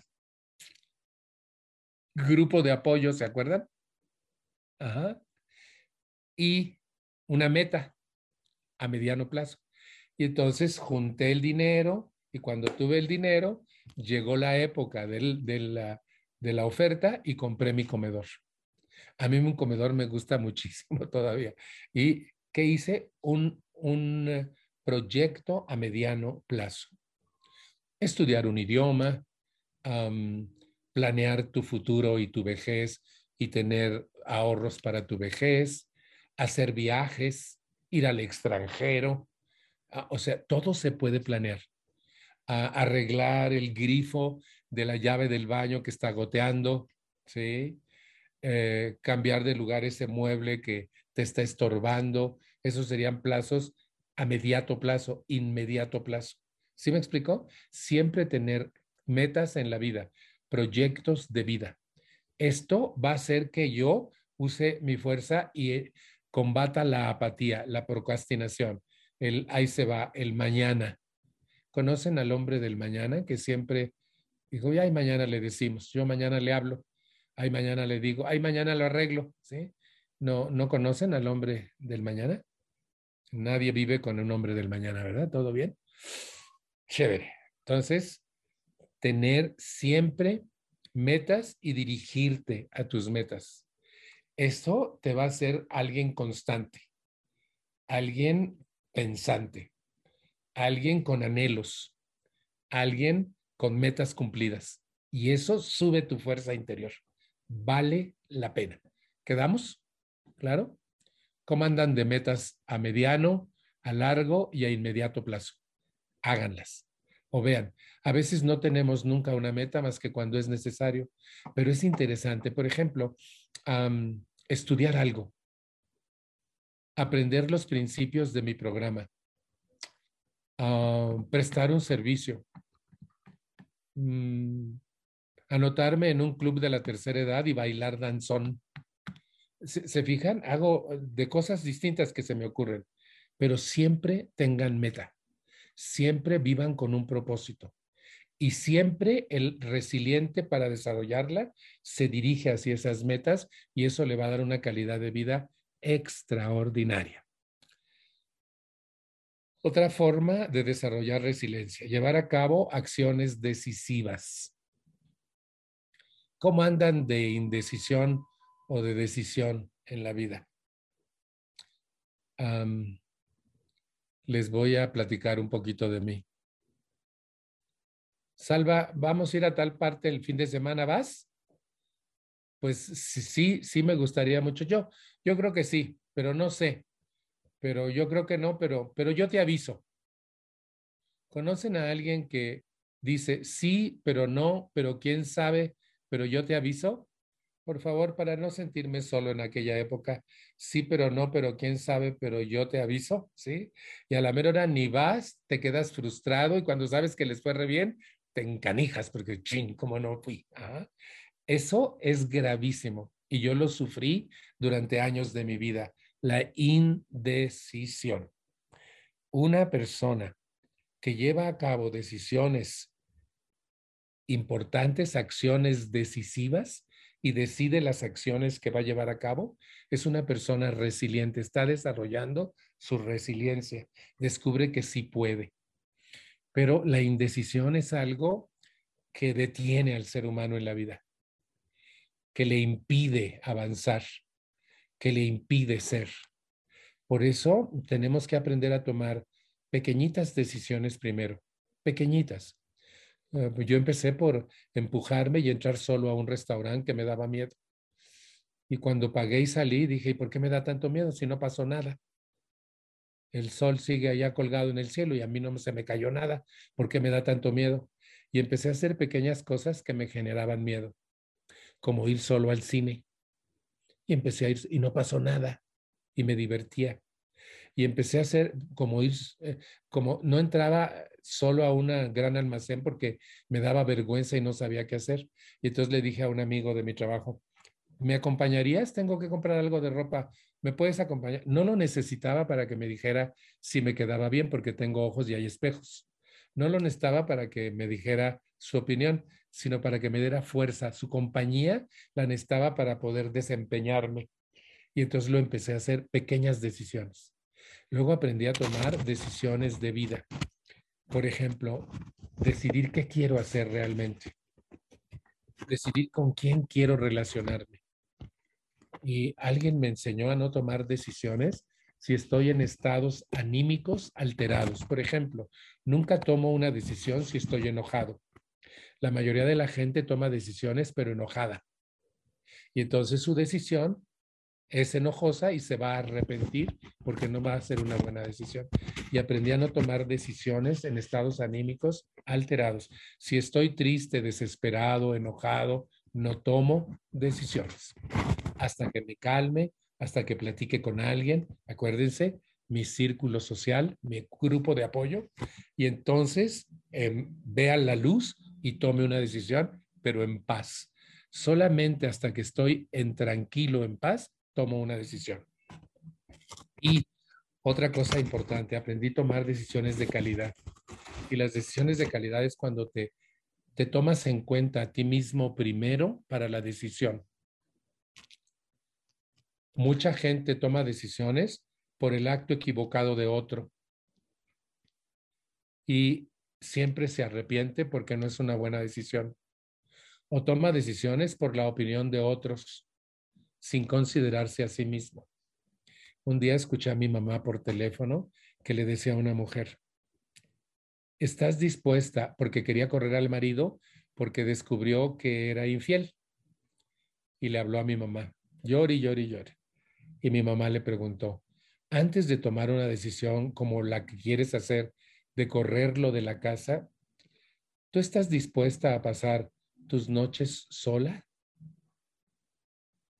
¿Estás dispuesta a romper tu matrimonio? ¿Estarías dispuesta después de hacer tu duelo a relacionarte con otra persona? Antes de tomar una decisión, piensa en ti. ¿Qué quieres tú? ¿Tú quieres que él se vaya de tu vida? ¿Serías capaz de hablar con él y perdonarle y decirles la primera y la única? Porque si volviera a pasar, entonces ni siquiera lo hablamos te la corto, no digo, te vas de la casa, ¿sí? Me andaba equivocando de, respuesta, perdón, ¿sí? Te vas de la casa. Disculpen el y entonces, piensa en ti, ¿qué quieres tú? ¿Por qué vas a hacerlo? No lo hagas porque él se equivocó. Hazlo por ti. Pregúntate, ¿yo quiero mis noches sola? ¿Yo prefiero sola que mal acompañada? ¿Puedo perdonar? ¿Le amo? Pregúntate a ti, que la decisión siempre sea en función de tu bienestar. Entonces, una persona que va a desarrollar resiliencia lleva a cabo acciones decisivas, es decir, decide y actúa, decide y actúa. Por ejemplo, les voy a decir una de las que yo he tomado en mi vida y me gusta mucho. Si tú quieres vivir mal, yo te comprendo yo te respeto y aún te amo, pero no puedes vivir conmigo. Porque a mí me ha costado más de la mitad de mi vida entrar en un periodo de reconstrucción personal como para volver a vivir mal, porque tú, mamá, papá, cónyuge, hermano, hijo, amigo, quieres vivir mal.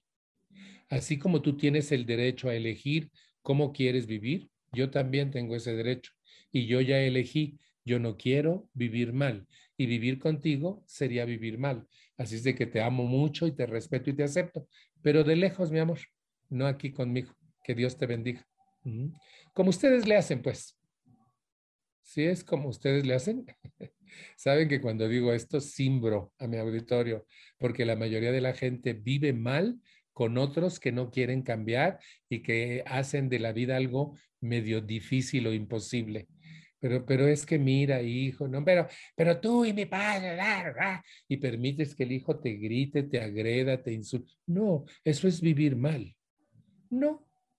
Yo decidí un buen día y lo llevé a cabo. Acciones decisivas. Jamás voy a volver a vivir con alguien que quiera vivir mal. Así sea mi más íntima relación. No lo voy a permitir.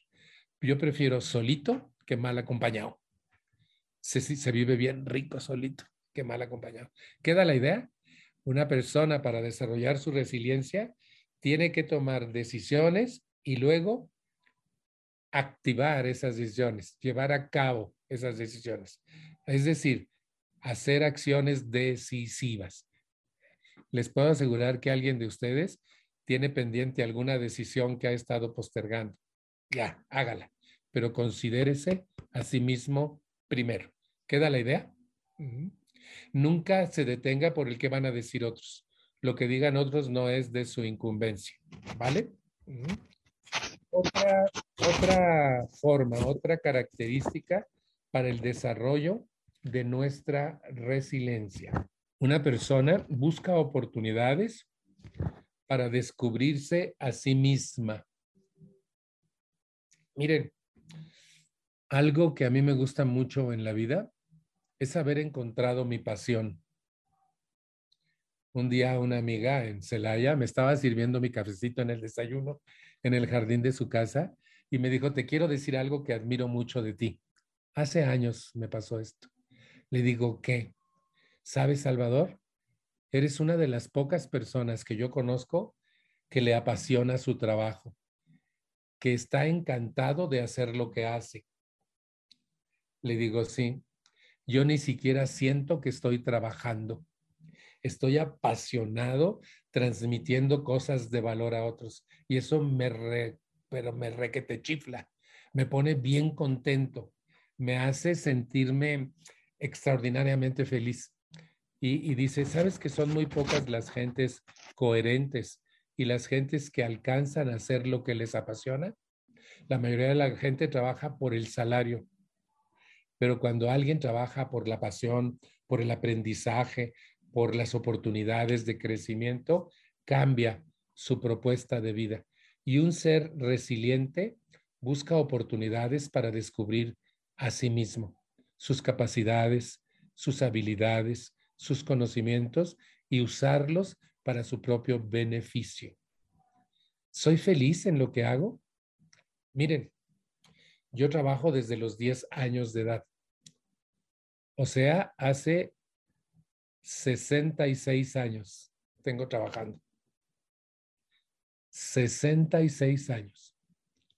Yo he oído gente que dice es que ya me cansé de trabajar. Y yo digo, yo si dejo de trabajar me muero. No, sí, a mí me encanta trabajar porque yo trabajo en lo que me apasiona. Pero ¿cómo me apasiona? Porque yo descubrí un buen día que yo tengo la habilidad de la transmisión, que yo puedo transmitir ideas de manera simplista y que la gente capte la esencia de lo que estoy diciendo y que lo pueda aplicar en su vida para mejorarla. ¿Lo logro? Sí, lo logro. Y vieran cuánta gente me lo ha dicho. Y entonces, ¿qué hago? ¿En qué trabajo? En mis habilidades, en descubrir que yo tengo la capacidad de la comunicación. Y entonces eso me ha abierto puertas y me ha abierto el mundo. Mientras yo trabajé en lo que tenía que trabajar por necesidad, nunca fui feliz. Y siempre, siempre eh, tenía que, no sé si me explico. Y ahora no tengo que, ahora disfruto lo que hago. Pero no solo en cuestión trabajo, sino en cuestión vida. Busca, busca en ti mismo, descúbrete tus capacidades, tus habilidades, tu carácter, tus defectos, tus virtudes, descúbrete. Y con tus, con tus cualidades puedes ir eliminando tus defectos y puedes ser una persona más sonriente. Ah, les decía el otro día en una reunión que ojalá así con el mismo cuidado con que elegimos la ropa que nos vamos a poner hoy, eligiéramos la cara que nos vamos a poner hoy. ¿Se imaginan? Este mundo sería mucho mejor si elegimos la cara que nos vamos a poner. A veces salimos con una cara. no, no, ¿qué tal esta? ¿Sí? Está mejor, ¿no? Entonces podríamos hacer eso, pero no puedo si no me veo, si no sé quién soy, si no me descubro. Para desarrollar mi resiliencia, tengo que buscar las oportunidades para descubrirme a mí mismo. Talleres, la asistencia a un grupo, eh, el autoconocimiento, el verte como un espejo en los demás. Eh, una de las cosas de los rasgos distintivos de alguien que se está desarrollando es, si algo te choca en otra persona, es que tú lo tienes. Si te choca, te checa. Entonces, si ves que, uy, ¿cómo hace eso? ¿Qué verdad? Voltea a verlo en el interno. A ti te pasan esas cosas y como eres un reflejo del otro y el espejo te lo avienta, te choca. Para evitar eso, lo tienes que trabajar y eliminar. Y entonces ya no te choca y dice, igualita que yo, igualitita que yo. Y cambia tu postura en la vida. Entonces, para desarrollar tu resiliencia, tienes que buscar las oportunidades del autoconocimiento. Eso es importantísimo, conocerme a mí mismo. Aquí viene una de las formas más eficaces de desarrollo de la resiliencia. Mejorar tu destreza en la comunicación es una. Mejorar tu capacidad de comunicarte con la vida, con la gente en la vida. Eso es importantísimo. Y mejorar tu capacidad para solucionar problemas. Recuerda, los problemas son oportunidades, no cargas. Y los problemas van a hacer que pongas en juego tus capacidades, tus habilidades, tus experiencias, tus conocimientos para enfrentarlos y resolverlos. Entonces, aquí voy a desarrollar dos capacidades, mi destreza en la comunicación y mi destreza para solucionar problemas. En la medida en que crezca esta destreza en ambos ámbitos, voy a ir desarrollando una verdadera resiliencia. En alguna ocasión yo le proponía a Héctor de Podoera que viéramos como tema en una de estas reuniones la comunicación pero como que no le sonaba interesante hasta que por fin la dimos. Y fue una junta extraordinaria, fue una charla vital para cada uno de los que estuvimos en ella. Porque fíjense, uno de los grandes conflictos del ser humano es que no se sabe comunicar. Dámela esa, esa, no, esa otra. ¿Conocen a alguien que señala y dice, dame esa, pero no dice el nombre de lo que quiere? no se sabe. sí vino, no se sabe comunicar. Fíjense, o por ejemplo, hablamos, pero para dirigir la vida de otros. No hablamos para comunicarnos, sino para dar instrucciones. Cómete las verduras, peínate, lávate los dientes, ponte el suéter, así te vas a ir avísame cuando llegues, contéstame el WhatsApp. ¿Conocen gente que solo habla para dar instrucciones a otros en la vida? No, no vino hoy, ¿verdad? Sí. Ay, Jeru, ay, Jeru, sí. Pero ya se te va a quitar, Jeru, ¿sí? Tenemos que entonces mejorar mi destreza en la comunicación. ¿Qué implica la comunicación? Que tú me conozcas, que tú sepas qué quiero, que sepas qué pienso, que sepas qué siento, que sepas qué necesito, ¿sí? La comunicación asertiva es cuando un ser humano habla de sí mismo, cuando da su opinión, cuando oferta eh, situaciones para solucionar otras, cuando dice qué siente, qué piensa, qué anhela, qué necesita, qué propone. Pero normalmente en la comunicación cotidiana que nos enseñaron es pelear con los demás, acusarlos, descalificarlos y quererlos cambiar. Fíjense, algo que a mí me impactó descubrir es que agredimos a los nuestros con la comunicación y pensamos que no estamos comunicando. Es que no te puede uno decir nada porque mira nada más cómo te pones. ¿Qué estoy haciendo? agredir al otro. ¿Qué va a hacer el otro? Defenderse de mí. O siempre ha de ser lo mismo contigo. No sé qué debo hacer para que entiendas. ¿Qué estoy haciendo? Acusar al otro y ridiculizarlo. O, por ejemplo, es que dijiste y como siempre, no cumples. Siempre es lo mismo. ¿Qué estoy haciendo? Agredir a la otra persona. Es que te lo dije, pero como nunca me escuchas, ¿qué estoy haciendo? Desatacar al otro, descobijar al otro, exhibir al otro. ¿Qué va a hacer el otro? Se va a defender. Si está por debajo de mi jerarquía, un hijo, por ejemplo, se va a hermetizar y no te va a contestar, pero te va a ver con ojos de odio. Pero si está a tu altura o superior, entonces te va a atacar y te va a sacar tus trapos al sol, como tú le estás sacando sus trapos al sol a esa persona. Todo bien con nosotros, ¿verdad? Todo mejor seguimos, mejor, mejor seguimos, pero es importante que entendamos esto. No hables mal de los demás en su cara.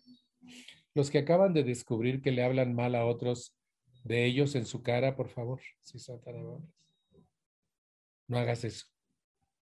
Porque lo que estás haciendo es provocar su ira y que te respondan. Y eso no es comunicación. Eso es batalla campal. Cuidado habla de ti. Por esto que estamos viendo, yo pienso esto y esto, siento esto y esto, propongo esto, quiero que sepas que no me gusta esto por esto, que necesito esto, que cualquier cosa, pero habla de ti, no hables de los demás. Y entonces, eso es desarrollar destreza en la comunicación. Empecemos para desarrollar destreza en nuestros comunicados. Miren es padrísimo cuando la gente entiende lo que quieres, cuando la gente sabe tu postura, cuando la gente a tu alrededor sabe lo que piensas. Saben que en los, en los hogares mexicanos los hijos no conocemos a nuestros padres. Los padres jamás nos cuentan nada de su historia de vida. Y no conocemos la etapa de nuestra vida, de los primeros seis años cuando no teníamos conciencia.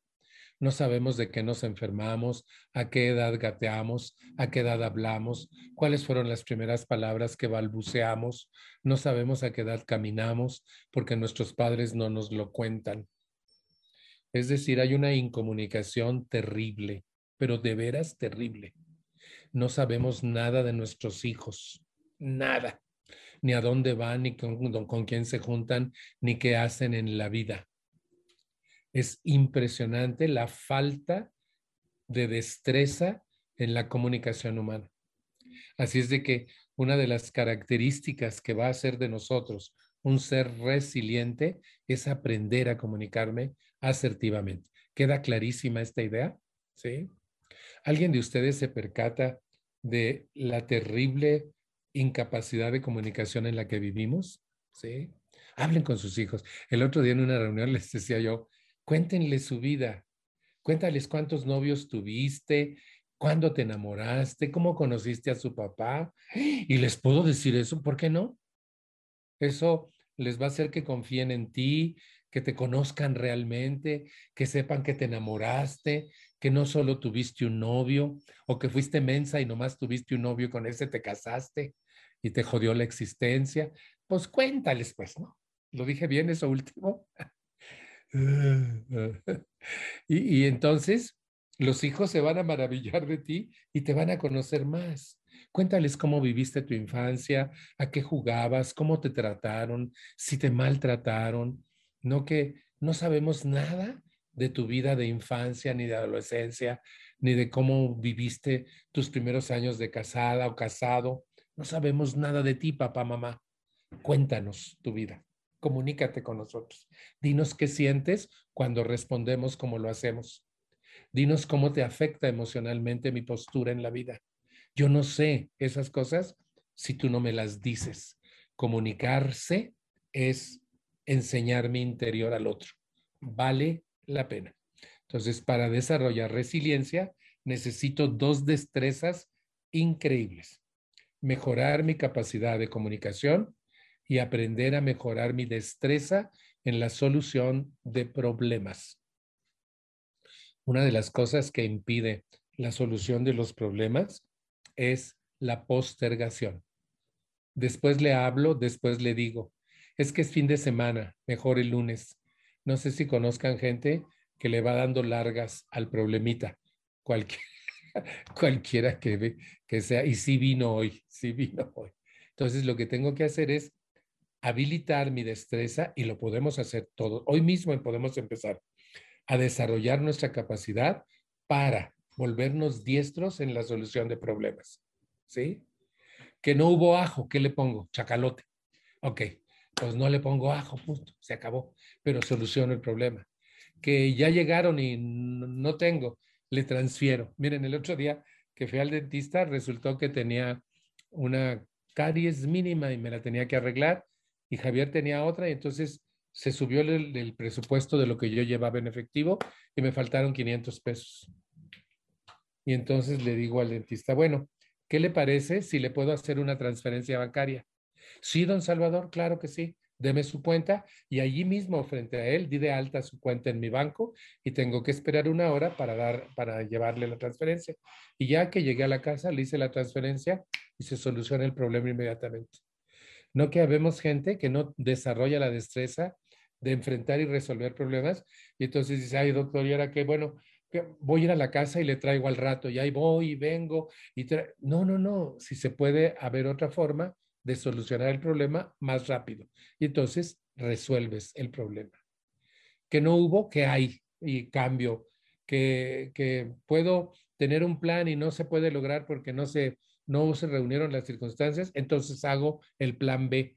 Los planes B siempre son eficaces porque tienes opciones. Siempre tendrás opciones para resolver los problemas. ¿Queda la idea?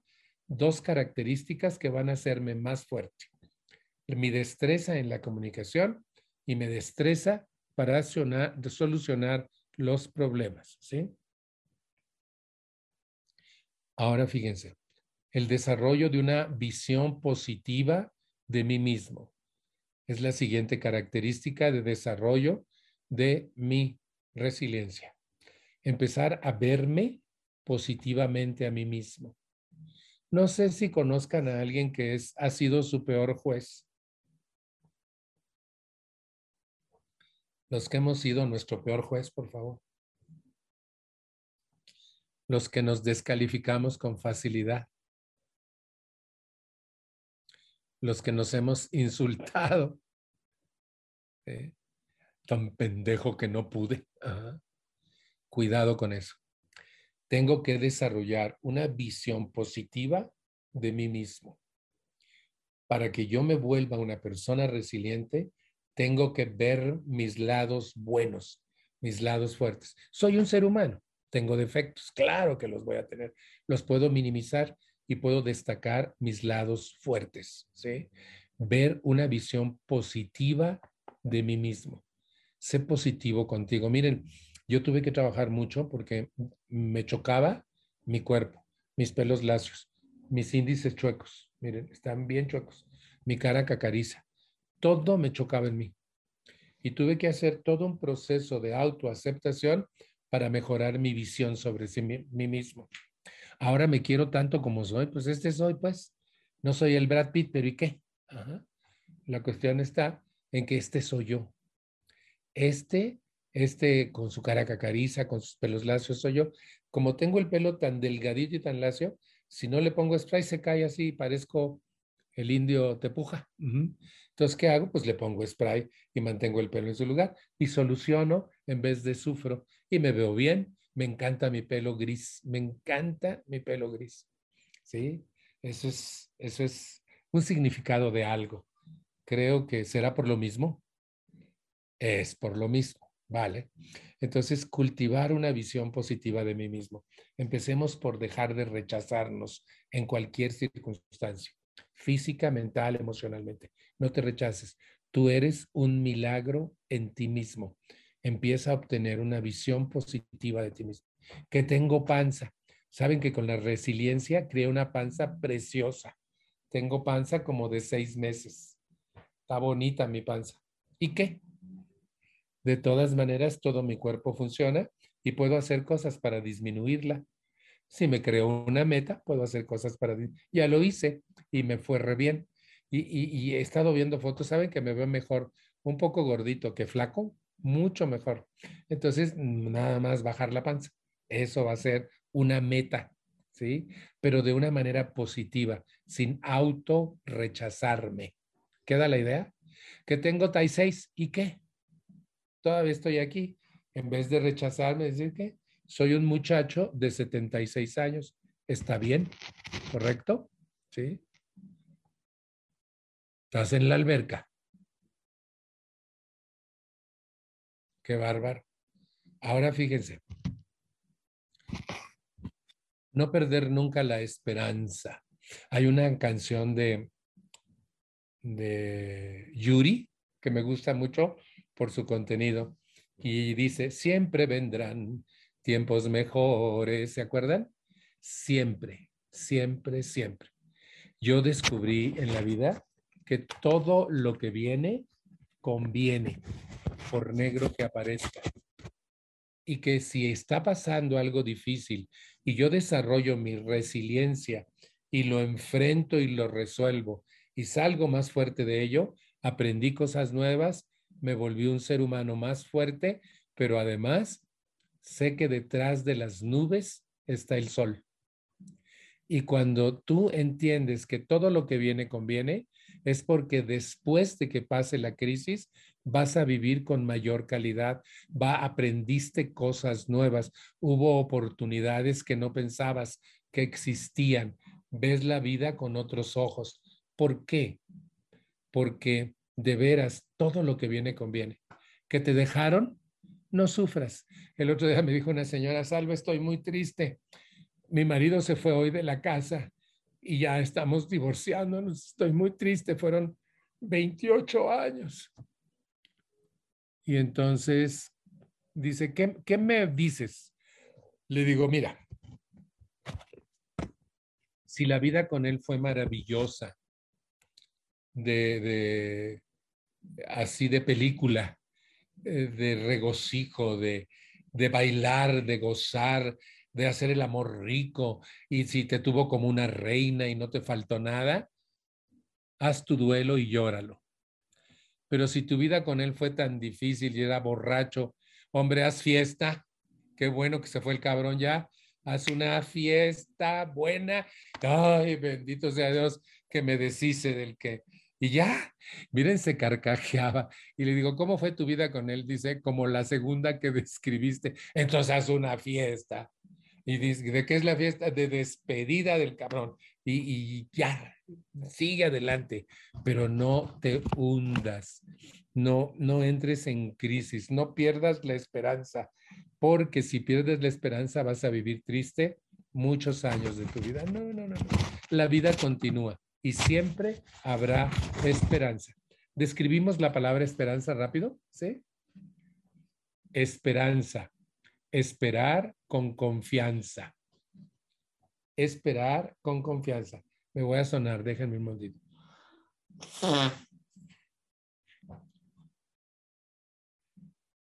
Ay, Dios mío. No sé si fue para darnos envidia o por qué fue eso de la alberca. Pero sí nos está dando, ¿verdad que nos está dando envidia? ¿Mm? No es que nos quiera decir que tiene alberca en su casa, el Héctor, y que está usando sus productos. va a prender su micrófono y nos va a decir por qué está en la alberca. Oigan, ya, ya me alargué mucho, pero quiero concluir esta parte. Fíjense, sobre todas las cosas y la más importante, cuida de ti misma, cuida de ti mismo. Cuida tus ojos. Si necesitan lentes, póntelos. No seas vanidoso. Cuida tu cuerpo, llévalo al dentista, hazle chequeos anuales, cuida de ti mismo. Miren, yo he cuidado tanto de mí físicamente, también mentalmente y también emocionalmente, que he construido una vida buena para mí. y aprendí a cuidar de mí mismo, a no sufrir por las adversidades, sino a enfrentarlas y resolverlas.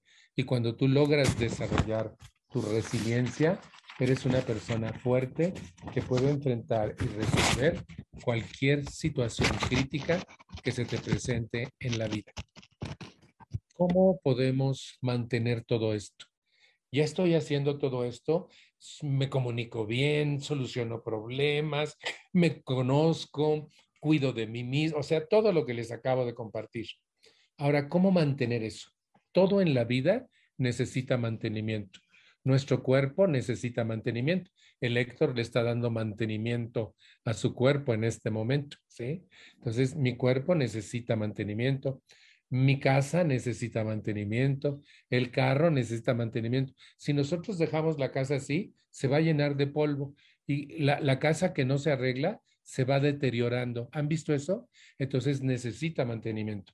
Mi resiliencia también necesita mantenimiento algunas ideas de cómo dárselos. Adáptate.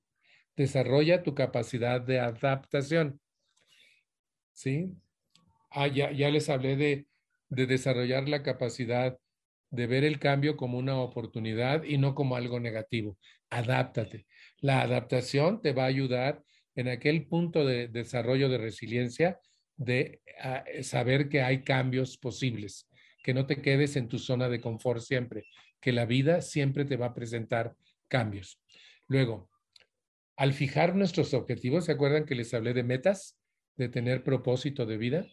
Al fijar esas metas o esos objetivos, poner en ellos toda nuestra energía hasta lograrlo. Cuando tú logras un objetivo, el satisfactor que se deriva de ello hace que tu capacidad de resiliencia crezca, pero sobre todo tu autoestima, porque sabes que si eres capaz y que eres constante en hacer algo. Aunque en el camino haya que modificar estrategias o hacer cambios, no importa, logra tu meta. Pon toda tu energía en lograr tu meta. Eso va a crearte satisfactores personales que van a hacerte que la visión de ti mismo sea mucho mejor. Busca explicación a nuevas situaciones y los beneficios que tienen, ya que no todo es negativo. Miren, a veces no nos gusta algo. Decía Marta Alicia Chávez, una psicóloga mexicana que ha escrito muy buenos libros para ayudar a los padres en la educación de los hijos. Y por cierto, es de Guadalajara. Ahora vive en Cancún, pero ella es de Guadalajara. Dice ella, a mí me fascina escribir y todo mi conocimiento ponerlo a la orden de los padres para que sepan cómo educar sus hijos.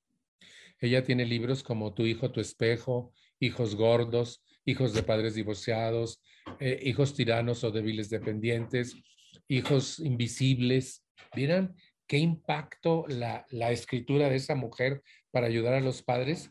Y dice que le fascina hacer eso, que su trabajo le fascina, pero que su trabajo tiene que ver también con leyes con permisos, con, con este, ah, ¿cómo se llama? Derechos de autor. Y para eso hay que hacer muchos trámites para que un libro sea registrado en derechos de autor, sean protegidos los derechos de autor, se haga un copyright para eh, depositarlos en, un, en el Congreso de, de la Unión. Es decir, hay que hacer muchas cosas para sacar a la luz un libro y dice que las, las trámites no le gustan, como a mí. No le gusta nada hacer trámites, pero que parte de su trabajo es hacer los trámites para poder sacar a la luz un libro. Entonces, dice, en el proceso, fíjense, de, de alcanzar una meta, una situación puede contener o modificar estrategias que no me gusten, pero no por eso son malas. No le gusta hacer el trámite, pero lo tiene que hacer. Entonces lo hace porque es algo que a la larga va a sacar a la luz un nuevo libro y va a beneficiar a mucha gente. Entonces, aunque no te guste el proceso, no quiere decir que este sea malo. Si quieres mantener tu resiliencia, tendrás que hacer también aquellas cosas que no te gusta mucho, como ensuciarte las manos, por ejemplo. ¿Sí me explico? O sea, siempre va a haber en el proceso de tu crecimiento, de tu trabajo, de tu directriz como padre, de tu relación como cónyuge, siempre va a haber cosas que no te gusten, pero no por eso son malas. Tendrás que apechugar y saber cómo salir adelante. Conocer nuestras propias habilidades y cómo utilizarlas nos ayuda mucho para confiar en nuestras capacidades y eso hace de nosotros una persona resiliente. Si yo conozco mis habilidades y cómo utilizarlas, fíjense, un, día preguntaba, y esto sería interesante conocer, habilidad no es lo mismo que virtud. Nosotros tenemos habilidades, tenemos capacidades, tenemos virtudes y tenemos experiencias y conocimientos. Y cada una de esas cosas es distinta. Para poder mantener tu resiliencia actuando siempre, tienes que conocer tus habilidades, tus capacidades, tus experiencias, tus conocimientos. Y al tenerlo, entonces puedes ponerlos en juego para enfrentar y resolver cualquier situación, siempre. ¿Para qué soy hábil? Los seres humanos todos tenemos diferentes habilidades y diferentes capacidades. Incluso tenemos discapacidades. Entonces, ¿para qué soy hábil? ¿Cuáles capacidades tengo en la vida? El conocimiento exacto de tus habilidades, tus capacidades, tus virtudes, tus conocimientos y tus experiencias te ayudará enormemente cuando tengas que usar tu resiliencia. Por eso el conocimiento de nosotros mismos desarrolla más fuertemente la resiliencia. Les voy a dejar de tarea descubrir sus habilidades y sus capacidades, sobre todo estas dos cosas, sus virtudes también. Vale la pena. Las experiencias y los conocimientos son adquiridos con la vida, pero las habilidades nacimos con ellas. Saben que hay gente que es súper hábil para aprender y hay gente que no se le da la aprendida. Mm. Hay gente que es súper hábil para para mm, relacionarse con el mundo y hay otra gente que es inhábil para relacionarse. Entonces tengo que conocer esas habilidades y mis capacidades y también mis virtudes para ponerlas en juego y poder enfrentar y resolver cualquier vicisitud, crisis que me, que me enfrente en la vida. Fíjense, otra. Aprender a analizar de forma objetiva las nuevas situaciones sus ventajas, sus desventajas, sus partes oscuras, sus partes brillantes, y eso nos convertirá en personas resilientes permanentes. Observa, reflexiona. ¿Qué hay de bueno en esto? ¿Qué hay de malo en esto? Todas las cosas tienen lados maravillosos y lados oscuros, todas las cosas. Entonces, si yo me vuelvo hábil en ver de forma realista y objetiva cada circunstancia de mi vida, cada problema que se me presente, entonces eh, me convierto en una persona más resiliente, porque tengo la visión para poder ver qué es lo oscuro, qué es lo claro, qué es lo objetivo, qué es lo realista. A veces nos perdemos en la irrealidad, en los ISIS. Y si no puedo, y si no quiere, y si no se puede, ¿conocen a alguien que, que siempre está en los ISIS negativos? Cuidado, el ICI no existe, lo inventamos nosotros. Otra, adaptarnos a las nuevas realidades con una actitud positiva. Esto ahuyenta de los problemas el estrés. Si yo afrento cualquier situación nueva, por ejemplo, la muerte de un ser querido, la pérdida de un capital, una amiga que se casa y se va a vivir a otro país y ya no tengo mi amiga. Y éramos, sí, de cuadrícula grande cualquier cosa difícil que se me presente en la, nueva, en la vida, si yo me adapto a la nueva realidad eh, con una actitud positiva, ahuyento los problemas que el estrés me provoque por los cambios y las situaciones nuevas. Miren, los seres humanos tenemos dificultad para adaptarnos a situaciones nuevas. Somos seres de costumbres. Y entonces siempre por el mismo camino, siempre en la misma tienda, siempre con la misma señora, siempre a la misma hora, porque somos seres de costumbres. la vida nos arrebata con mucha frecuencia la rutina y tenemos que hacer cambios y tenemos que adaptarnos de manera positiva a ellos. ¿De acuerdo? yo les puedo asegurar que si tuviéramos el tiempo, veríamos cuántos de nosotros hemos tenido que readaptarnos a nuevas circunstancias de vida por las cosas que han pasado a nuestro alrededor, ¿cierto o no? Y entonces, si lo afrontamos de forma positiva, hacemos que el estrés que nos provoca la situación no exista. ¿Por qué? Porque estamos viéndolo positivamente. Los cambios siempre traen cosas buenas a la larga, siempre. Y si no, cuando menos nos trajeron aprendizaje. Y eso vale la pena. Siempre orientarnos a ver la solución y no quejarnos de la problemática.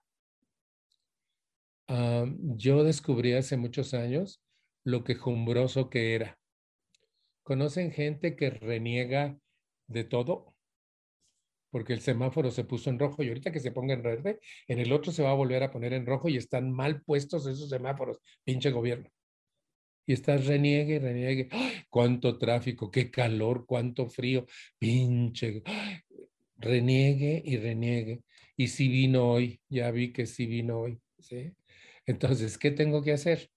Adaptarme a los cambios de manera positiva, adaptarme a las circunstancias de vida de manera positiva.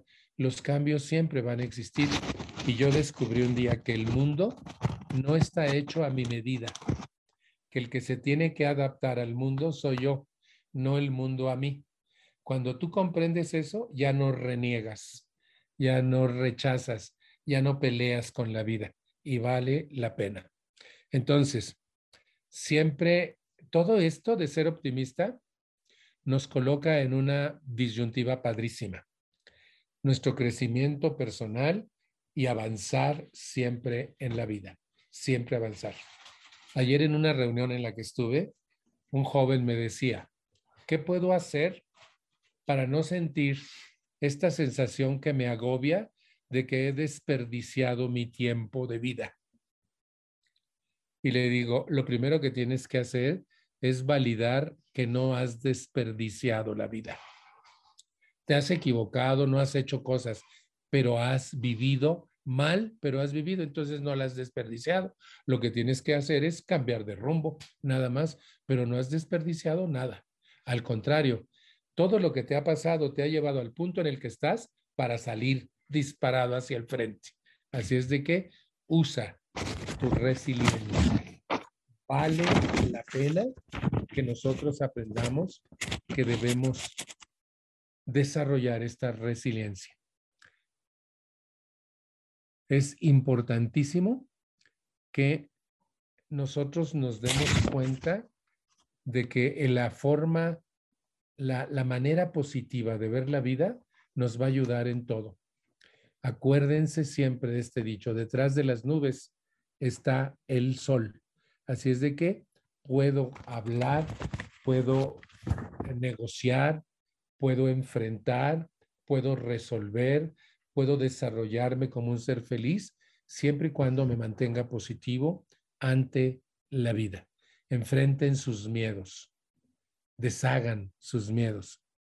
Los podemos enfrentar con valor y con resiliencia. Y entonces quitarlos de nuestra historia, que no les dé miedo vivir, que no les dé miedo la gente. La gente es maravillosa. Está mal portada, está equivocadilla, neuroticona, pero es maravillosa. Y entonces, no vivamos la vida con miedo. Entre más usemos nuestra resiliencia, más nos fortalece. Si no la usamos, entonces la resiliencia decrece. Por eso es importante que la mantengamos siempre, siempre, siempre. No sabemos cuándo va a venir un terremoto, no sabemos cuándo va a venir una pandemia, no sabemos cuándo se va a morir alguien que amamos, no sabemos cuándo se va a interrumpir una relación, no sabemos nada de lo que va a pasar, pero de algo podemos estar seguros. Si desarrollamos nuestra capacidad interior llamada resiliencia, la fuerza que todos tenemos para enfrentar y resolver la adversidad y salir más fuertes de ella, entonces está hecho. Podremos vivir con calidad. Muchísimas, muchísimas gracias y que Dios me los bendiga siempre, siempre. ¿Les gustó? ¿Aprendieron sobre la resiliencia? Es algo extraordinario, pero de veras vale mucho, mucho la pena. Compañeros, este, pues empezamos, entramos a las preguntas y las respuestas. Recuerden que puedes hacerle una pregunta lo más corto posible porque pues ya es tarde, ¿sí? Levanten su mano, miren, ya ven, levanten su manita y Salvador va a eh, llevar a cabo eh, esta parte de la organización. Claro. Rubí, de Nueva Jersey. Empezamos contigo. Gracias, Salvador. Eh, no, no te voy a hacer una pregunta, solamente me quedo con detrás de las nubes está el sol, qué hermosa. Sí. Muchas gracias. Eh, hizo muchos apuntes y tengo mucha de descubrir mis habilidades, mis capacidades y mis virtudes. Infinitas gracias. Te mando un abrazo. Bendiciones. Saludos a Javi. Dile que muchas gracias por los videos en Facebook. Bendiciones. Que Dios te bendiga. Gracias, Rubí. Muchísimas gracias. Jeru.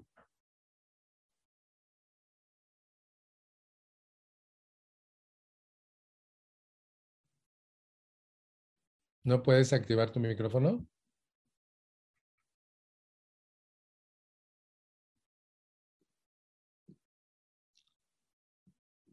¿Quién está de anfitrión?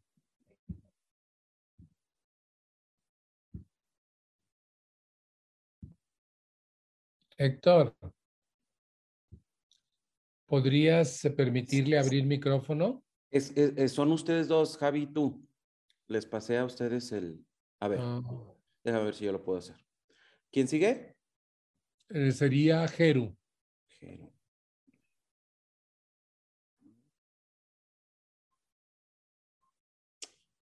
¿Va? ¿Va? Mm. A ver ahí. A ver, Jeru. Ya, ya, muchas gracias. Muchas gracias. Bueno, primero que nada que ya sabes que a mí me encanta lo que dices, que aprendo mucho, también tengo mucho que, estudiar.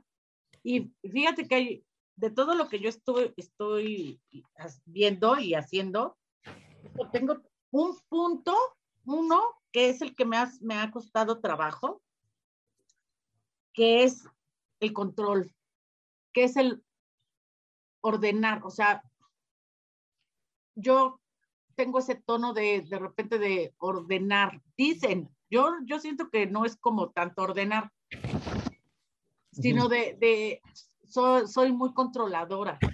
Eso es una de las cosas que me ha costado mucho más trabajo de quitarme. Eh, Salva, no tienes idea que hasta de la comunicación, hasta ganas de llorar me dan porque eh, eh, lo he intentado de buenas, de malas, de todo, de tratar de comunicarme, de delegar las cosas como lo he aprendido. Y sabes que, que no, no tengo mucha, mucha ayuda más, como tú dices, de un hijo, uno solo, que es el que todo el tiempo, mamá, te ayudo, mamá, estoy, platico con él y, todo estoy tratando de hacer con, con lo de aquí, pero las otras personas son dos que no, por más que trato, no puedo. Sí puedes. Aquí empezamos por validarnos optimistamente. Si pude con mi hijo, puedo con cualquiera otra persona. Pero lo importante es no esperar la respuesta de las otras personas, sino hacer lo que a mí me ha dado resultado con alguien y seguirlo haciendo. Mm, dicen que tanto va el cántaro al agua hasta que se queda dentro. De tanto insistir, las otras personas cambian su forma de relacionarse contigo si tú cambias la forma de relacionarte con ellas. Y entonces siempre la gente se suaviza si es bien tratada. Y si tú lo estás haciendo con tu hijo, eh, has descubierto que sí es válido y que sí se puede. Y entonces insiste con las otras, pero sin esperar nada a cambio. Porque si tú estás esperando que las otras respondan como tu hijo, ya se fregó. Acuérdense, no tener expectativas ajenas, nunca. Solo tenerlas sobre mí. El que va a hacer el cambio soy yo. El que va a intentar lo diario soy yo, sin esperar resultados externos. Porque entonces te vas a frustrar y vas a sentir que no se puede, pero sí se puede. Gracias, gracias, Álvaro. Un abrazo, muchas gracias. Bendiga, Jeru. Sigue Javier, de Puerto Rico. Javier, habilita tu micrófono. Ok. Muchos, muchos saludos. Es un honor estar aquí con, con usted y conocerlo. Somos eh, fanáticos. Eh, nosotros en Puerto Rico usamos mucho la palabra resiliencia porque cuando ustedes tuvieron el, el terremoto del 17, pues nosotros pasamos por dos huracanes que llevaron todo. Lo, eh, la pregunta que tengo, Salvador, es, ¿cómo es si para ser resilientes hay que, eh, cómo es que si para ser resilientes hay que mantener una mente abierta y no querer controlarlo todo? ¿Cómo podemos hacer eh, que en las reuniones de grupo se permita aprender algo que no sea literatura aprobada por la conferencia? En el capítulo 17 del libro Grupos de Familia, Alanon, se establece el por qué debe usarse únicamente la literatura aprobada por la conferencia. Y eh, estudien ese capítulo, que no sea yo el que lo diga, sino que sea los principios la literatura. Y no tratar de convencer a nadie, solo este es el por qué. ¿Sí? Hay un folleto que se llama Literatura aprobada por la conferencia, que también es muy enfático en decir no usar otro material, sobre todo al principio, porque nos puede confundir. Y entonces no podemos entender el, hacia dónde va el camino de la recuperación. Pero también dice que lecturas adicionales son crecimiento, pero no dentro de la reunión, sino de manera individual. Y entonces estamos ofertando la posibilidad, pero diciendo dónde, mm. fuera del grupo. Y eso va a ayudar muchísimo. Ambos, ambas publicaciones. ¿Vale? Gracias. Por nada. Hasta luego. Javier, Ceci. Cecilia. Prende tu micrófono. Lo apagaste otra vez.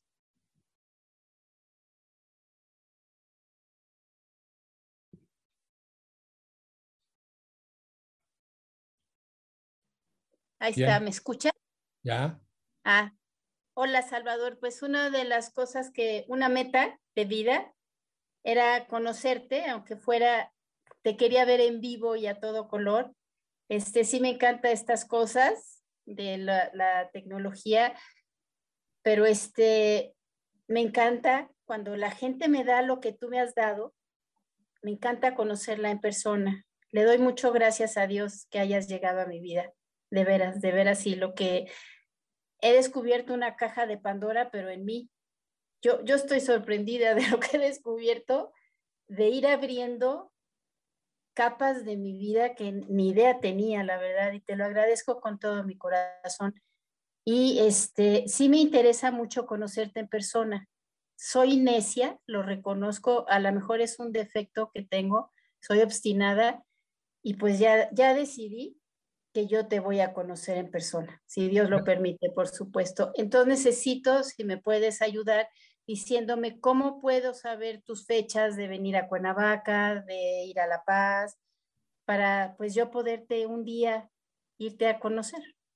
Ah, muy pronto voy a estar en Cuernavaca en una reunión por Zoom. Ah, por Zoom. Pero ¿cómo puedo llegar a esta reunión, aunque sea por Zoom, y a La Paz? ¿Con ah, quién me comunico? La Paz es hasta diciembre. Ajá. Todavía no está confirmado. Lo de Guadalajara sí está confirmado. Digo, lo de... Cuernavaca. Cuernavaca sí está confirmado, lo ando buscando. ¿Con quién me puedo comunicar? Porque si vienes a Cuernavaca, pues con ellos mismos puedo saber la fecha, ¿no?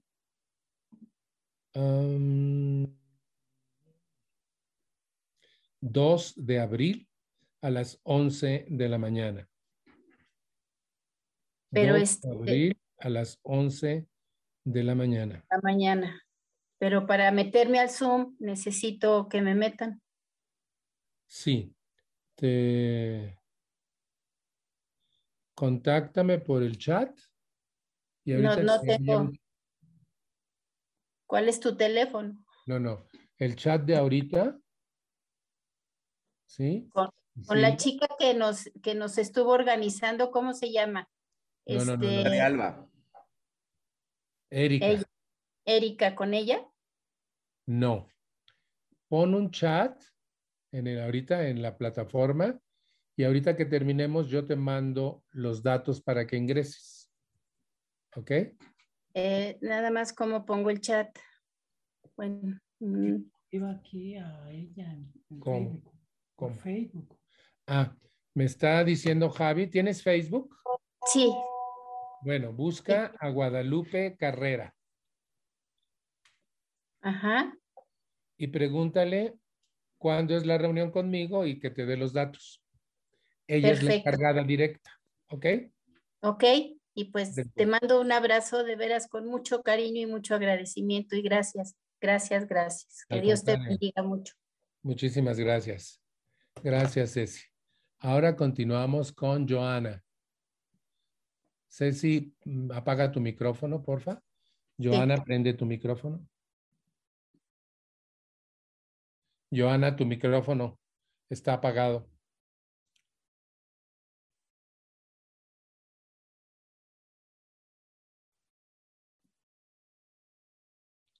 Sigue apagado.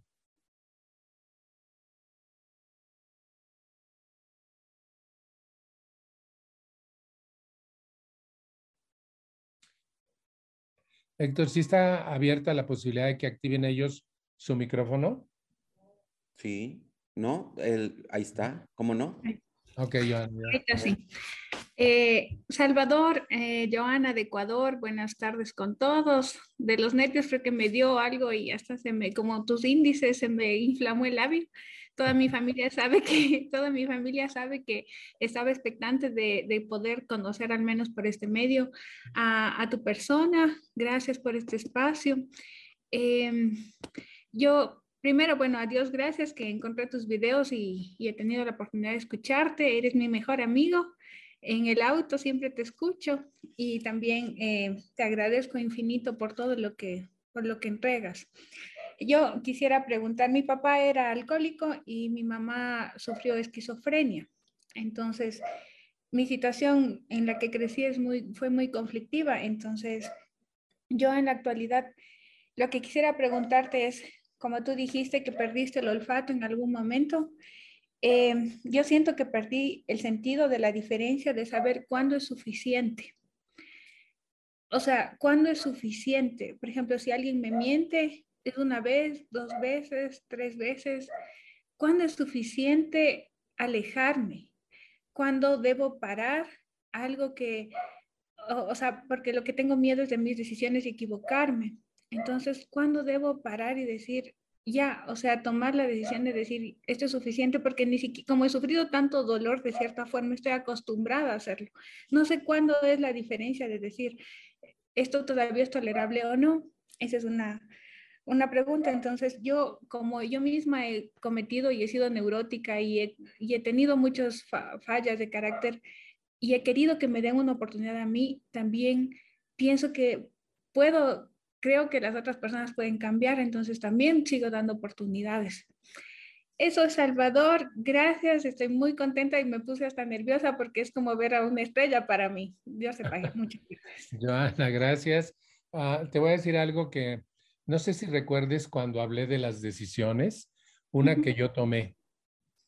Si tú quieres vivir mal, y para mí vivir mal es mentir, es lesionar, es engañar, es gritar, es pelear. Si tú quieres vivir mal, yo te acepto, te respeto y aún te amo, pero no puedes vivir conmigo.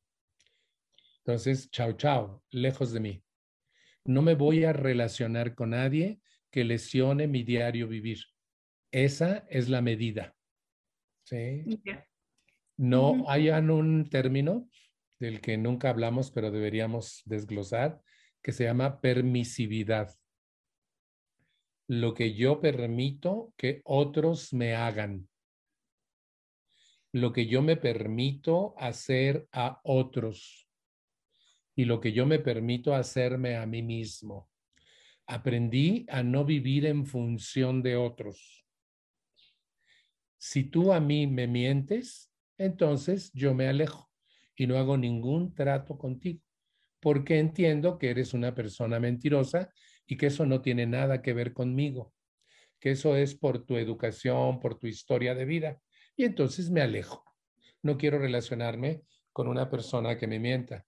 Y no soy yo quien debe dar las oportunidades en la vida a otros seres humanos. No, las oportunidades son para mí. Todo debe empezar conmigo. Hay una, una lectura que dice, que mi principal responsabilidad en la vida es satisfacerme a mí mismo primero. Eso es por un lado. Por otro lado, te voy a enseñar a eliminar una pequeña palabra de tu vocabulario, la palabra me. No me miente, sino esa persona miente, pero no es por mí ni es a mí, es porque así es esa persona. Cuando tú entiendas que las personas pueden cambiar, pero si quieren, si no quieren, no van a cambiar. Si cambiar uno cuesta, imagínate. Así es de que no es mi misión tratar de hacerlas que entiendan o darles oportunidades de vida. Yo quiero vivir bien y si contigo yo estoy a gusto y me relaciono bien, me quedo contigo. Como amigo, como pareja, como hermano, como lo que sea. Pero si contigo es difícil la vida, me alejo de ti inmediatamente, porque yo estoy viviendo para aprender cada día a vivir con calidad mi única vida. Y si tú le restas calidad a mi vida, no entras en mi ámbito de relación. No te desprecio, no te juzgo, no te critico, te acepto y te respeto, pero no me relaciono contigo.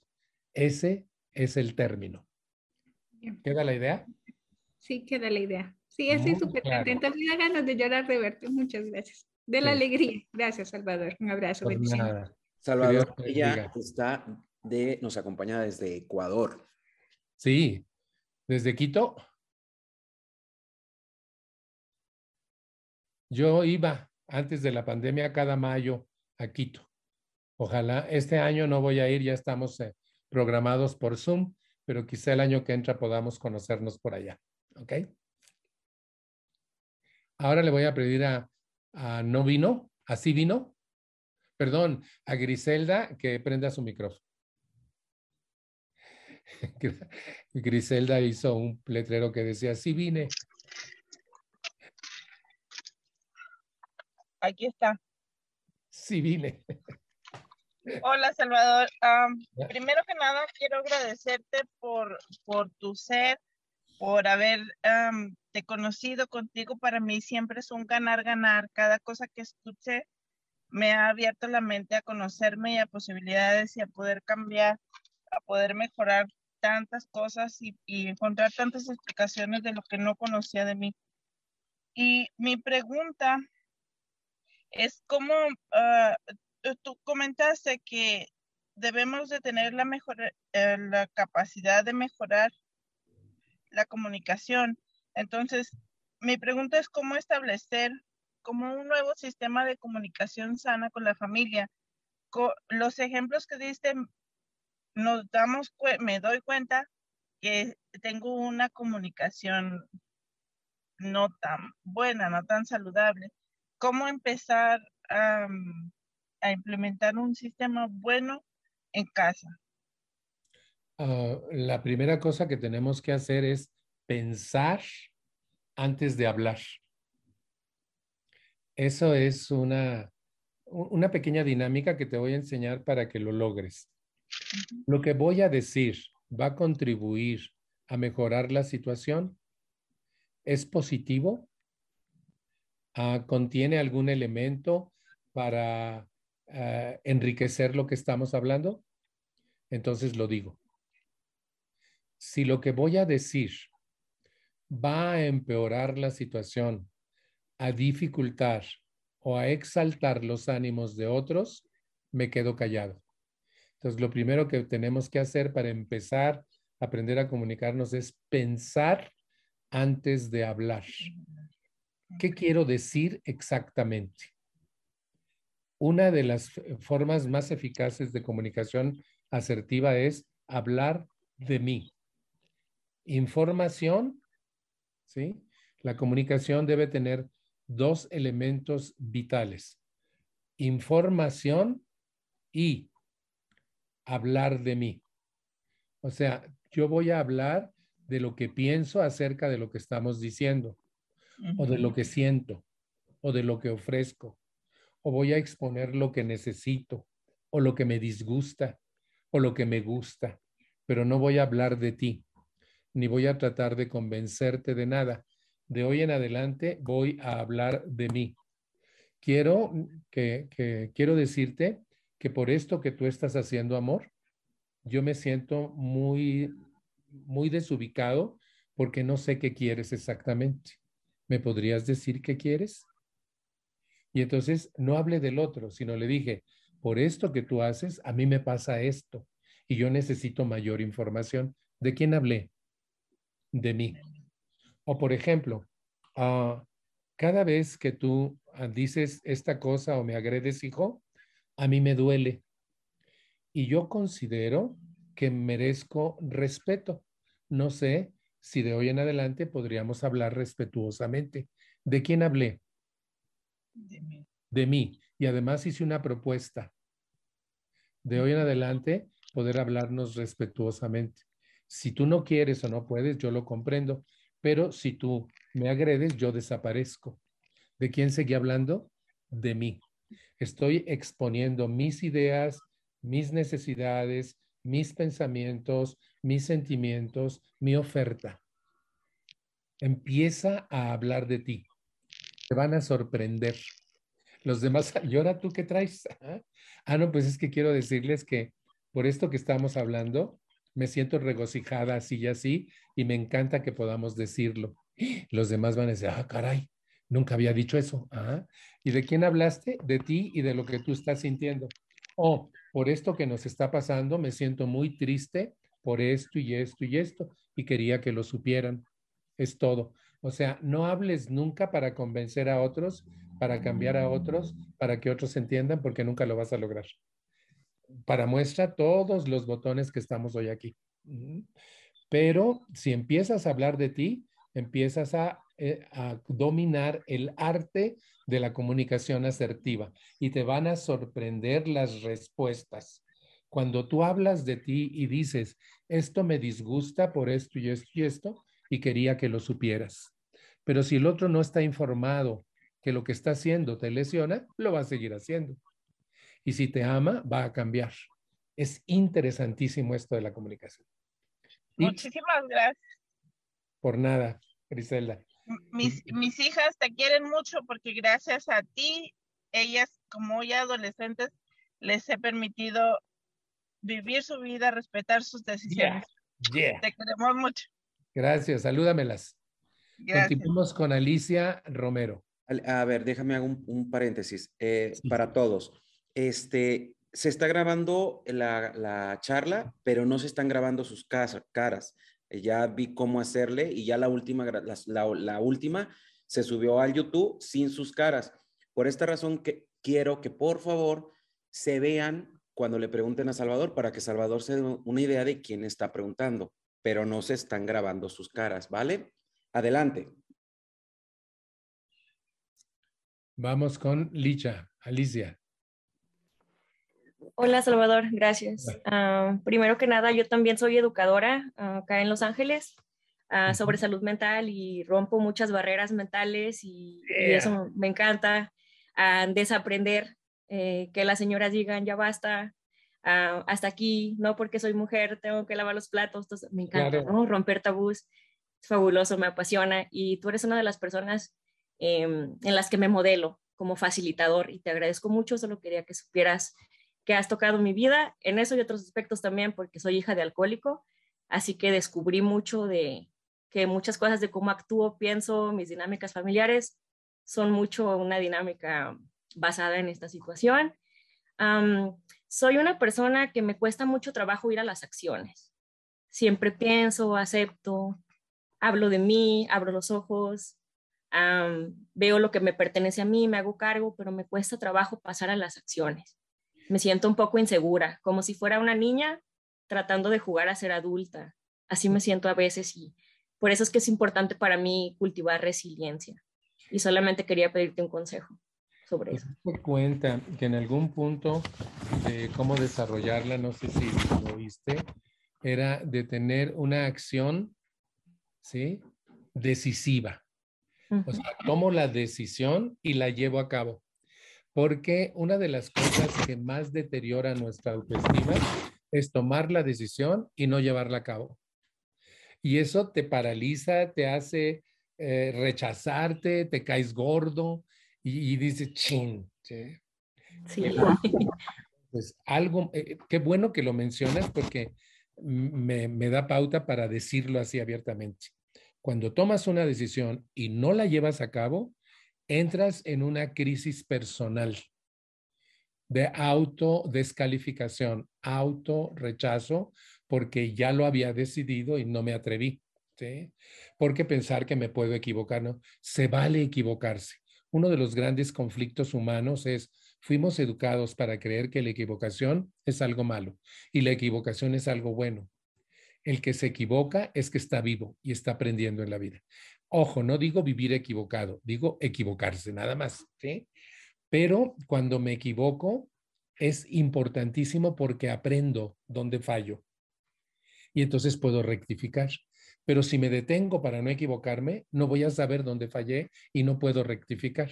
Entonces, el equívoco es un, ¿cómo se los planteo?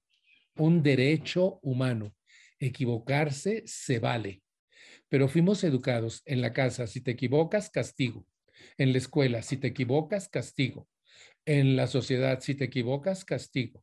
En el trabajo, si te equivocas, castigo. En la iglesia, si te equivocas, castigo. Y ese está peor, el fuego eterno, ¿sí?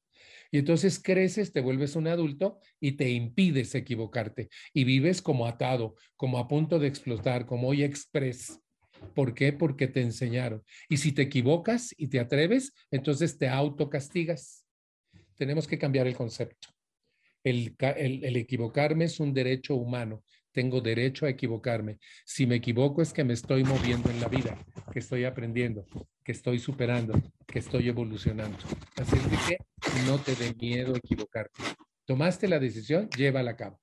Si te equivocas, ya aprendiste, pero si aciertas, ya avanzaste. Así es de que nada de detenerse. ¿Ok? Gracias, Salvador. Un abrazo. Usar tu fuerza de voluntad, empújate. Eso voy a hacer. Gracias. Ahora vamos con Maite. Por favor, Maite, habilita tu micrófono. Hola, muy buenas tardes. ¿Qué tal? Buenas tardes. Salvador, un gusto. Estoy emocionada, igual que mi compañera, creo que Cecilia, que tenía muchísimas ganas de conocerte, así en vivo y a todo color, aunque sea por Zoom, ¿sí? Este, y yo también, no tanto una pregunta, sino más bien como un agradecimiento, eh, igual que escucho, como tú dices, bueno, es que si tú supieras, igual que todos mis compañeros, y compañeras que están ahorita en este evento, este, creo que te tenemos, tú no lo sabes, pero eres un súper amigo, yo creo que de todas nosotros, eres la persona que está ahí cuando estás dentro del grupo que tú dices que necesitamos de apoyo, aunque no lo sepas si estás en mi grupo de apoyo, porque cuando me sucede algo y digo, yo, ¿qué ahora qué hago? Me voy a tus audios y comienzo como, como, como si fuera un, una, un diccionario, a ver, ¿qué me falta? Amor propio, ok, amor propio, a ver, resiliencia, resiliencia, o sea, y ahí estoy, o sea, buscando información para ir cada día este, rescatándome, transformándome, porque al igual que todos ustedes que estamos aquí, pues nos han sido nuestras familias o la forma en que nosotros vivimos o lo que, lo que vivimos realmente, pues no fue tan padre, ¿no? Y hemos tenido que trabajarle mucho, cambiarle mucho, como dices tú, este, para hacer ahora lo que, lo que eres y te seguirás equivocando y seguirán sucediendo muchas cosas, pero es parte de, ahorita que escuché a mi última compañera eh, decir que ella es, este, creo que es eh, educadora, ¿no? Y luego escucharte anteriormente que estás en un grupo de trabajo en donde apoyas a hoteles y que tiene muchísimos títulos y, y que pues también eres bien chingón, ¿no? Entonces, este, este, pues yo realmente, a pesar de que tengo una licenciatura en contador público, realmente nunca me, o sea, sí me dediqué, pero después de un tiempo comencé a darme cuenta a través de lo que necesitaba mi ser.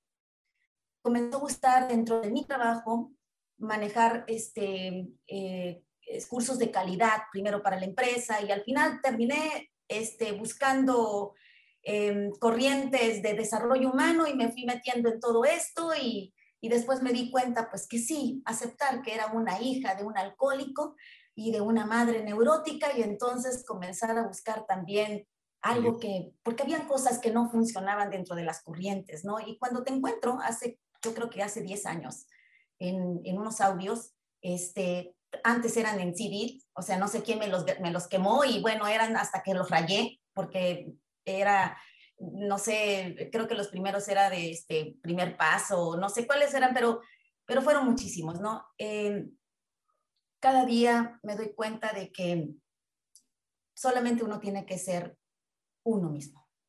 El amor propio apenas lo conocí y ahora que ya tengo ese parámetro, entonces ya puedo decir, si esto ya no es para mí, esto no me da paz, le tengo que hacer de esta manera, no le tengo que hacer, todavía tengo cosas que solucionar.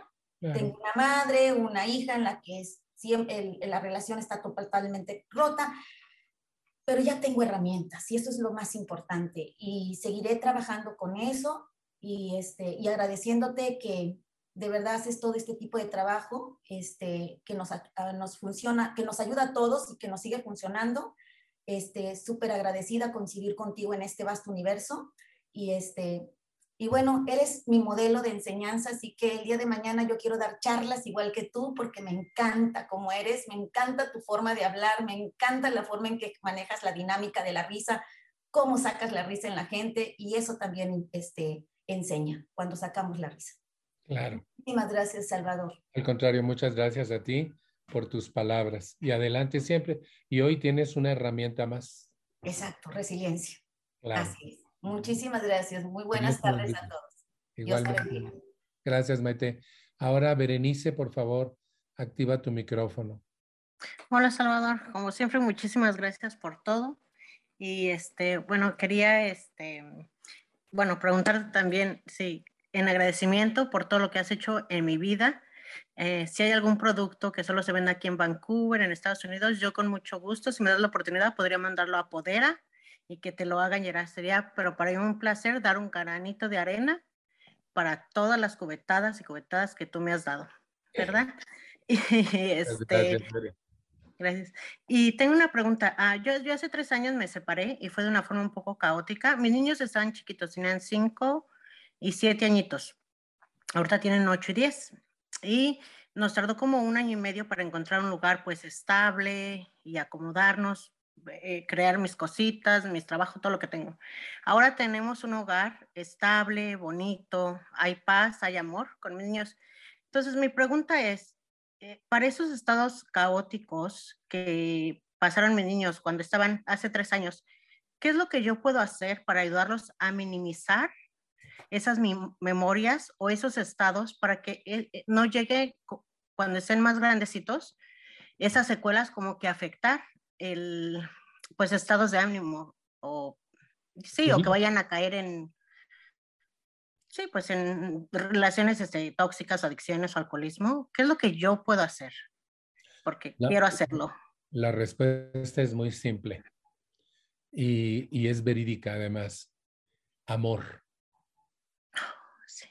Es lo único que los puede sanar de eso. Ah, hubo un evento traumático en mi familia con una hermana y esa hermana no quería a la hija y rechazó a su hija desde el embarazo. Y de pronto alguien extraño a la familia abusa de la niña. Y el auto es asmático y es una bebé.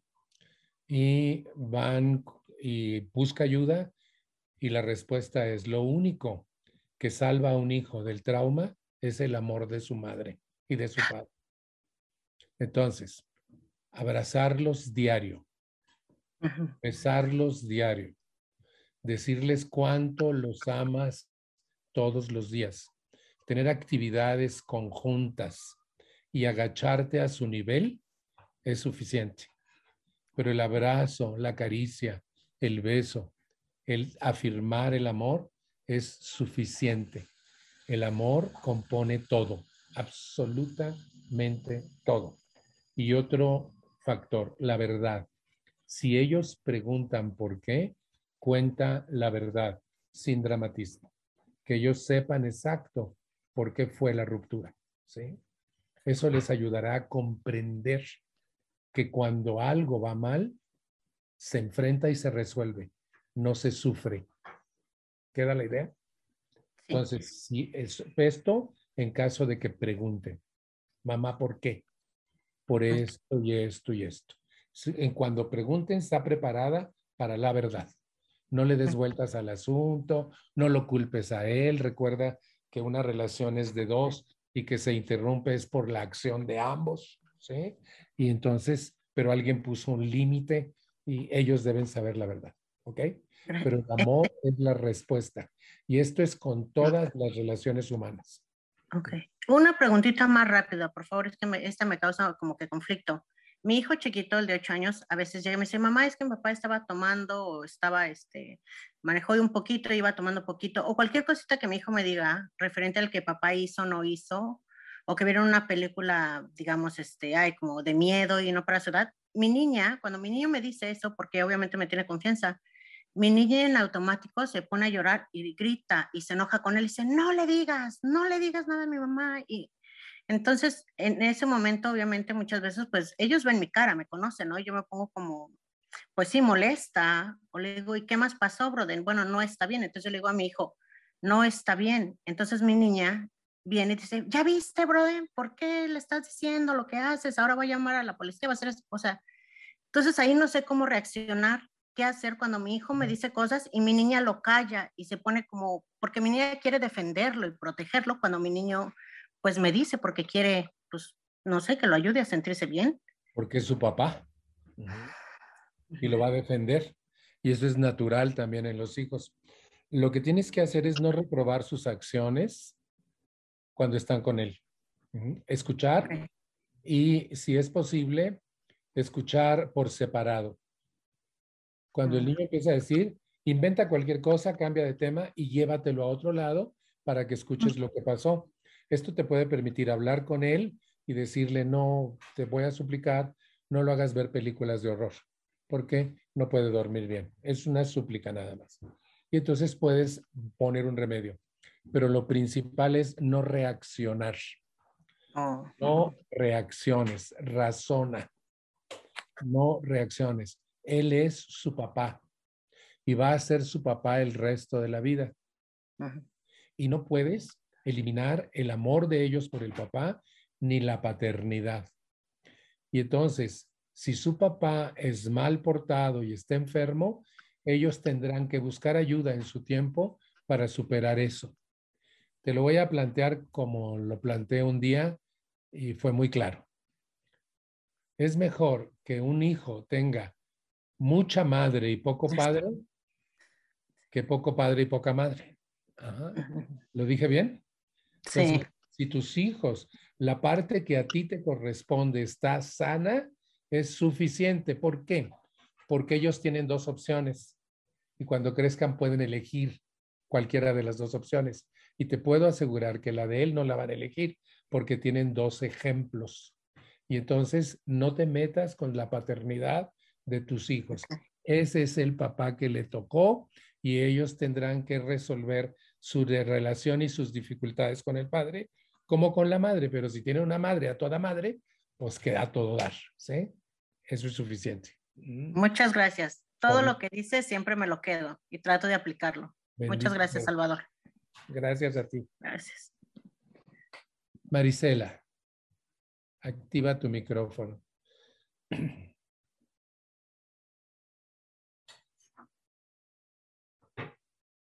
¿No puedes? Ahí, ya, ya me escuchan. Sí. Ah, ok. Hola, Salvador, muy buenas tardes. Te agradezco mucho todo lo que nos enseñas. Eh, te amo, la verdad. Es algo importante para mí decírtelo. Eh, mi pregunta es, eh, me cuesta mucho trabajo realizar este, los círculos de apoyo, los que estabas mencionando en la, en la charla. Me da mucho miedo y luego siempre empieza la pregunta en mi mente, ¿y si no me aceptan? ¿Y si no puedo? Y, toda esa inseguridad me lleva a no, a no creer en mí. A veces cuando logro algo, eh, ni siquiera me lo creo.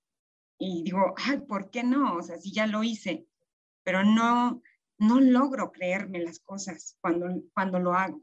No sé cómo trabajarlo. Dos cosas importantes.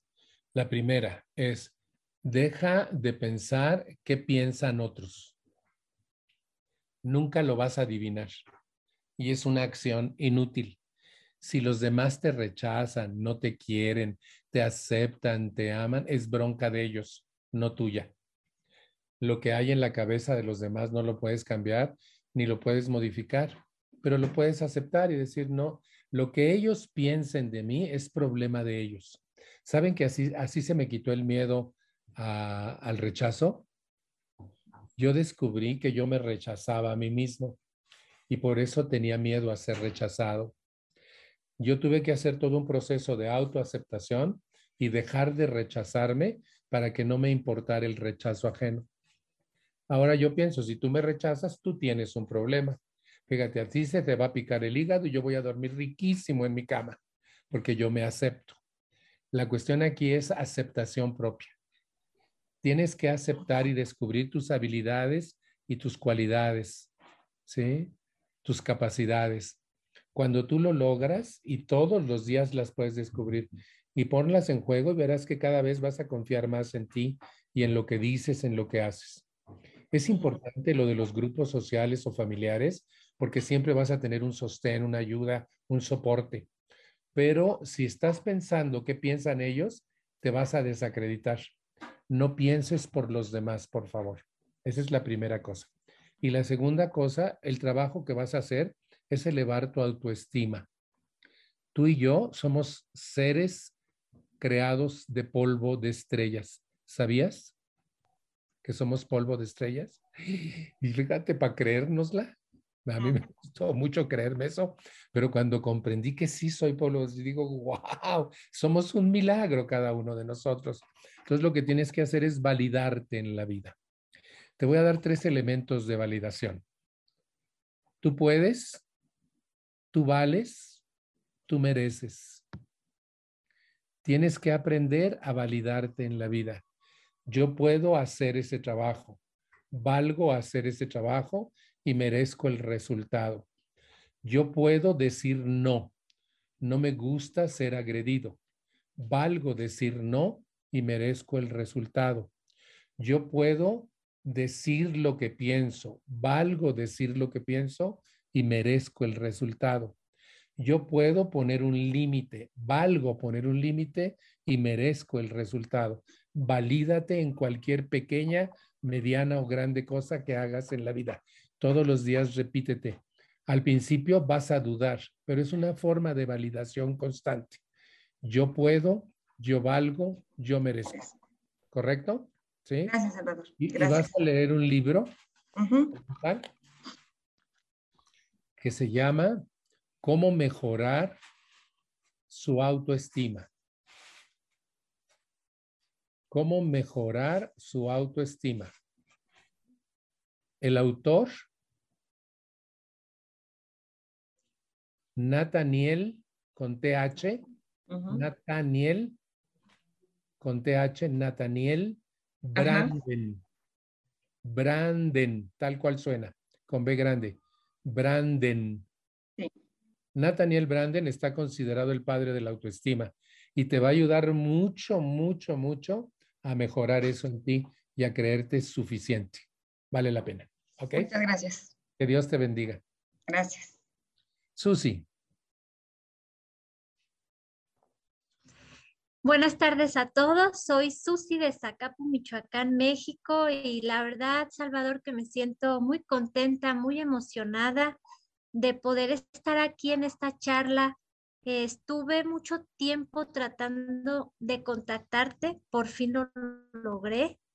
Y la verdad es que quiero decirte que eres para mí un apoyo, eres mi psicólogo personal. Mm. Como decía ah, por ahí una señora anteriormente, tengo algún problema y lo primero que hago es ir a uno de tus audios y siempre, siempre se me queda algo. Siempre hay una frase que me llega ahora sí que al fondo de mi corazón y de verdad la aprendo, pero de la palabra aprender me gusta mucho escribir y, por ejemplo, ahorita ya tengo como cuatro hojas llenas de todo lo que estás diciendo y, y pues para mí eres muy importante, eres un gran apoyo.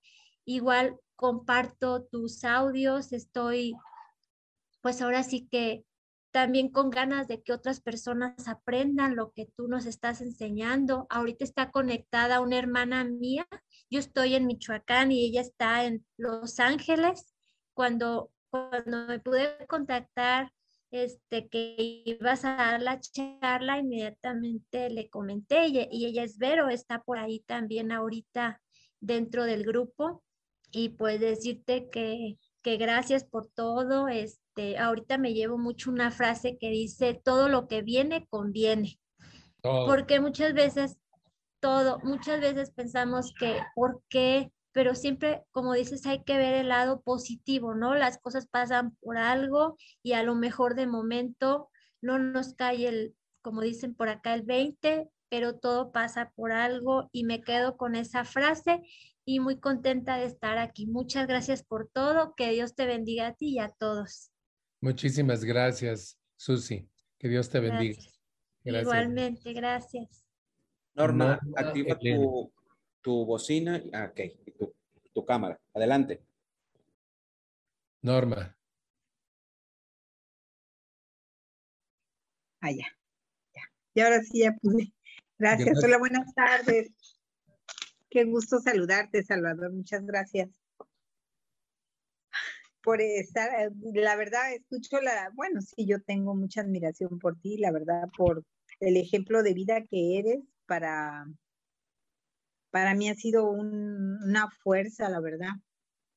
Este, y sí, es la primera vez que no se me sale el corazón y me acuerdo que siempre que quiero hablar de, chica y de joven, mi artista era Tom Jones, era así como conocer en persona Tom Jones, yo sí tuve he tenido el privilegio cuando la última vez que viniste aquí a Veracruz, al Foro Boca, en Boca del Río, ahí me tomé fotos contigo y la verdad, este, estoy muy agradecida. Hace poquito falleció mi papá. Fíjate que me fui un poquito para atrás, pero lo logrado en, en la agrupación no lo he perdido. Y hoy me di cuenta de eso, ahorita que estabas tú haciendo un análisis, si tengo o no resiliencia, venía manejando porque venía de regreso. Yo llego por mi hijo que se enferma, soy hija de padre alcohólico también, mi papá de hecho la enfermedad se lo llevó. Lo más brillante que él tuvo fue su, su mente, la verdad, su cerebro, y eso fue lo que destruyó al final mucho. Me duele, ¿no? Porque y a veces eso no me lo permito, ¿no? Como que no sé cuándo es, bueno, sí sé, no podría ser tonta, cuando es nada más dolor del recuerdo y de la ausencia, porque gracias a, a lo que yo escucho de ti, gracias a los ejercicios, gracias a estar en los talleres contigo, pude superar mucho los resentimientos, porque fui una niña de niña, de joven, una niña golpeada, fui una niña pues que la pasé mal en ese infierno que, que era el alcoholismo de mi casa, ¿no? Y que mi papá al final nunca me pudo decir te quiero, ¿no? Pero tengo una hoja en mi cara donde él me escribió hace unos meses una carta donde se despedía y me decía cuánto me quería. Y yo digo, ese milagro de, del programa al que voy, ¿no? Porque para mí, como tú dices, es un milagro yo que acompañé, acompañé a mi hijo a una convención de, la verdad, ni siquiera me lo, porque así como buena hija de alcohólico me gusta las, me gusta ser solitaria, me cuesta mucho trabajo todavía. Por ejemplo, ahorita que viene el aniversario 51 de Comprensión y Victoria, yo sé que van a venir más, o sea, ya estoy habituada con mis compañeros, pero ahora que vienen más, digo, ay, me pone nerviosa eso, que venga más gente, aunque los conozco de vista, ¿no? Porque son de acá. Pero eso, pero todavía lucho con eso pero él me invitó, me dice, mami, ¿me, me, acompañas? Yo dije, bueno, hace tres años eran poquitos, pero ahorita eran casi 600. Y me inscribí con él a una caminata de 5 kilómetros. Aquí traigo mi, mi playera. Fui a, hacer mi caminata de 5 kilómetros con ellos. Era la única familiar. O sea, digo, ¿cuán solos están ellos, no? Porque como familiares siempre pensamos que si ellos están bien, yo voy a estar de maravilla, ¿no? El chiste es que dejen de tomar o dejen de drogarse y ver que, me, y me dice, mi, me decía mi hijo, mamá, tú y mi papá, o sea, yo tengo, todos mis compañeros creo que soy el único que su familia, sus padres están en, en, en pues en el grupo de apoyo, ¿no? Porque ellos están solos en su recuperación. Y le digo, pues sí, porque nosotros sabemos que estamos enfermos todos, pero agradecerte, mire, ir a hacer eso. Sí, por un momento, me, cuando fuimos al buffet, quería yo sentarme nada más con mi hijo y cuando ellos me jalaron la mesa y me dijeron, vente a sentar acá con nosotros y me acordé de ti cuando aquella vez te sentaron y era en inglés, dice, bueno, voy a practicar mi idioma, ¿no? Había una persona, un compañero italiano pero a lo que yo voy es darme cuenta que, que sí tengo resiliencia y que sí hay veces, pues sí, extraño a mi papá, ¿no? Y eso sí, me duele, ¿no? Pues sí, lo extraño. Y a veces me duele y, y a veces digo, ay, ¿será que estoy yéndome para atrás? Y no sé, la verdad, pero sí duele. No, las pérdidas, las pérdidas, Normelena, duelen. Y tenemos que elaborar un duelo y el propósito del duelo es ayudarnos a reacomodarnos en la vida sin aquello que perdimos. Mientras estés en duelo, llora cuando se te dé la gana y no escuches la opinión ajena porque dicen muchas tonterías. Tú deja que tu corazón exprese lo que estás sintiendo. La muerte de un padre es un duelo largo, así es de que acomódate y, y vive tu duelo. Y quiero agradecerte por los atardeceres y los amaneceres que me envías. Gracias, gracias mil. Y adelante. Es un gusto, un gusto, un gusto, la verdad, y que de esa manera pueda regresar un poquitito de lo que tú me has regalado, la verdad. Muchas gracias, Normelena. Muchas gracias. Vamos ahora con Marta Leticia. Por favor, Marta Leticia, tu micrófono. Ah, ¿Sí me escucha ahí? Sí. Ah, mucho, bueno, antes que nada, mucho gusto de conocerlo. Muchas gracias también por aportarnos eh, sus conocimientos para aplicarlos a nuestras vidas. Em, bueno, yo quisiera preguntarle eh, cómo puedo tener una comunicación mm, cuando ya ve que a veces cayó el audífono queremos decir lo que sentimos, pero no que nos, no que nos, nos den una respuesta, sino que nos escuchen.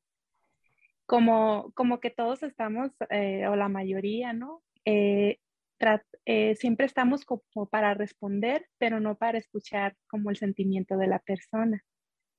Entonces, por ejemplo, a mí en lo personal me sucede mucho con mi esposo. A veces yo solo le quiero manifestar algo, pero no, no solamente se lo quiero compartir como mi punto de vista, pero no, no es como para recibir una respuesta, solo para que sepa cómo me siento.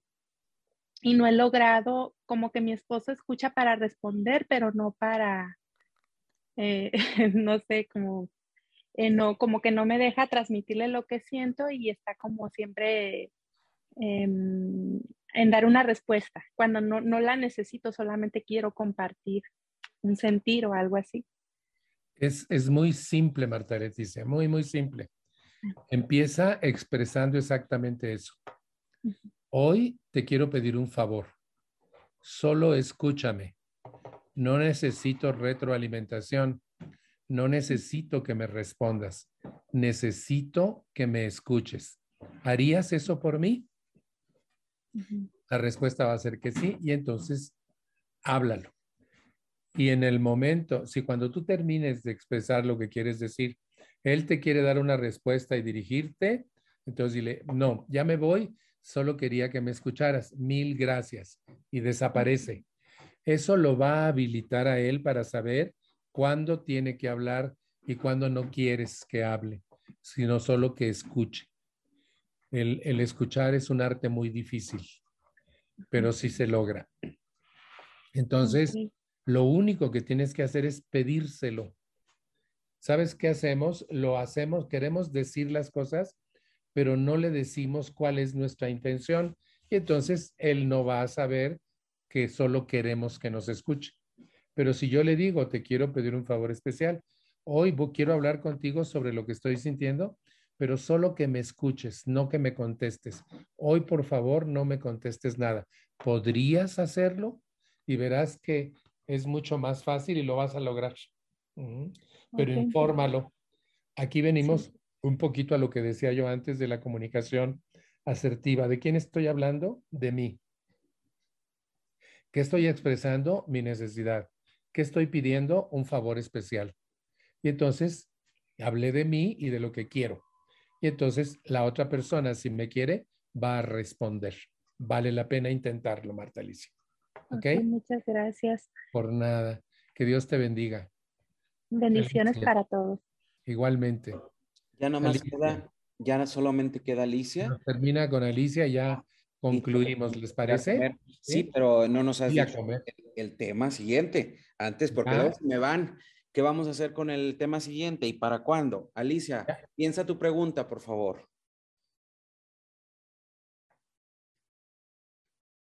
Listo. Tu micrófono.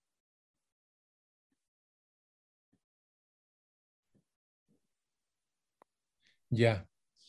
Ok.